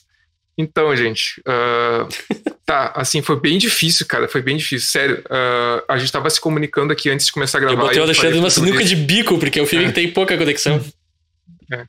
E eu falei pros guris que tava muito difícil de escolher. Mas por, por quê? Assim, eu, eu, sinceramente eu tinha. Eu tava bem inclinado a escolher a mosca do David Cronenberg. Mas eu, cara, eu tenho. Eu coloquei pra mim um, um critério que, que era intransponível que, e eh, inegociável, que era sair dos Estados Unidos, né? E, Imaginei. e daí ficou difícil, ficou difícil. mas assim, escolhi um filme porque por, não foi por elenco dessa vez. Foi por proximidade de trama e elementos da história. tá? Ó, Também, também é uma trama que trata sobre sumiço, desaparecimento de criança. Também tem uma questão da direção de arte presente, de, de máscara. É, também é um filme de terror. Ladrão de Até Sonhos. porque eu. Vocês vão dizer o nome, o nome do filme. Ah. É, Eu mas não por faço quê? ideia que filme seja esse. A gente Você vai. de crianças, máscaras. Delicatessen. Não, tem... não, calma. É, a gente vai gravar, a gente vai lançar esse episódio que tá, tá terminando agora ah, numa semana um, um pouco antes do Halloween, Sim. né? na sexta-feira antes do Halloween. Entretanto, a gente vai lançar o nosso próximo episódio na semana do Halloween ainda, né? Ah, então eu fiquei, eu fiquei, eu resolvi ficar no mesmo tema, né? Manter assim. Então por isso eu escolhi um filme de terror também. Vocês vão dizer o, o nome do filme agora. Não É, fala, só- não, não. Vocês vão falar o nome do filme. Ah, só lembrando, pessoal, vamos retomar um pouquinho a história. Ah, quando a Sharon nasce em Silent Hill, né, ela é levada para um local. Para qual local a Sharon bebê é levada? O Orfanato! É o próximo filme que a gente vai falar Boa, aqui no, no- boa, Massa. boa. Boa, Alexandre. Boa. Esse filme tem uma história engraçada que eu vou contar no, no episódio. Que não tem nada a ver Boa, com o filme, é uma história nossa, entre nós, entre os três aqui. Da época que eu É? tinha um blog de cinema, mas eu vou contar no, no episódio. Tá, só para o pessoal saber, é um filme espanhol, tá? Sim. Dirigido por Juan Antônio, Antônio Bayona. Baiona. É bem legal esse filme. Isso. Matou bem, Não lembro Alexandre. praticamente nada desse filme. Eu lembro de uma coisa, Ah, foi mas eu vou contar mais ali. Foi difícil, mas eu acho que foi Boa, uma, babaca. uma escolha interessante. Gostei, gostei. E a, e a relação não é só elenco, massa. É isso aí. E até. ah, hum. Chegamos aqui ao fim desse episódio. Você pode seguir nas mídias sociais, no Twitter. Leonardo, qual é o Twitter? O Twitter é Léo Vitor. Não, não teu, Léo... não teu, do podcast. Ah, é... Quero ver o podcast. Isso. E no Instagram, Alexandre, Ah, arroba eu quero ver o filme. você pode nos mandar um e-mail em eu quero ver o filme, arroba gmail.com. E você pode nos assistir no YouTube, que é. Eu quero ver o filme. youtube.com É youtube.com. YouTube! Nos sigam lá, deem likes, dislikes, comentem, xinguem a gente, falem bem, falem mal, mas falem. Uh, cliquem em todos os botões lá pra gente sair de boa. Quem nos, uh, nos deem cinco estrelas nos apps de podcast. Se der menos de cinco estrelas, o Leonardo vai na casa da pessoa dar porrada. Ele é um cara violento, Não. muito violento. Indiquem para amigos e inimigos. Sussurrem para pessoas enquanto dormem. Coloquem. Esse é do, do filme passado agora. Putz, eu precisava pensar uma coisa. Ah, ah, pendurem cartazes em cidades fantasmas. Falem para fantasmas, não sei. Os de- ah, Se demônios ouvirem os nossos episódios, eu vou ficar muito feliz também. Coloquem banners pela cidade. Ah, e também estamos no Spotify, Apple Podcasts ou sua plataforma de podcast favorita. Se não tiver lá, me avisa que eu. Enfim, é aquela coisa de sempre. Ah, ninguém ouve essa parte do podcast, eu só falo porque, enfim, é. É Todo protocolar. Ah, não, a gente tem os dados, ninguém ouve até o fim. Ah, você pode me seguir no Twitter em Rafael Underline Coelho, inclusive tá aqui embaixo agora, no layout novo. Leonardo, onde as pessoas podem te encontrar? No Twitter é Léo Wittmann. Wittmann é W2T-M-A-2-Ns. Tá escrito ali embaixo, da, ali, ali, ali, na diagonal inferior aqui. O check não, aqui, o check não deixa eu mostrar. Aqui. Se É que tem um tá- nomezinho agora com o Twitter de cada um. E Alexandre? Onde as pessoas podem te encontrar? Twitter, no Twitter é a AL underline Rossi. E até daqui a, não duas, mas uma semana! E uma curiosidade. Heidi ho, bitch! Hulk Smash! Tá, no- Só uma curiosidade, o, o diretor do orfanato, o Baiona, Esse é o próximo dirigiu- episódio. também dirigiu recentemente o último Jurassic Park, não sabia disso. Não. Não foi. Jurassic Park Fallen Kingdom. Ah, de 2018, perdão. Perdão. Não, mas, mas, ele dirigiu o Jurassic Park que, ele dirigiu, foi ele que dirigiu. mas eu, eu achei que era o. Tá, whatever. Heidi ho, bitch! O- Qual é a frase de efeito do, do fantasma? Não tem. Ele pode, ele pode, ou ele pode te dar um soco porque ele tem uma, um anel de caveira dele, vai ficar com uma caveira marcada no rosto. Que tu já foi socado pelo fantasma. É uma marca que ele deixa nos criminosos. Que nem Batman. Não, não, que nem o Batman não. Mas o, o Zack Snyder imitou isso do fantasma no Batman Super-Homem. Claro. Ah, o Leonardo é muito anticlímax, né, meu? Então tá, tchau, pessoal.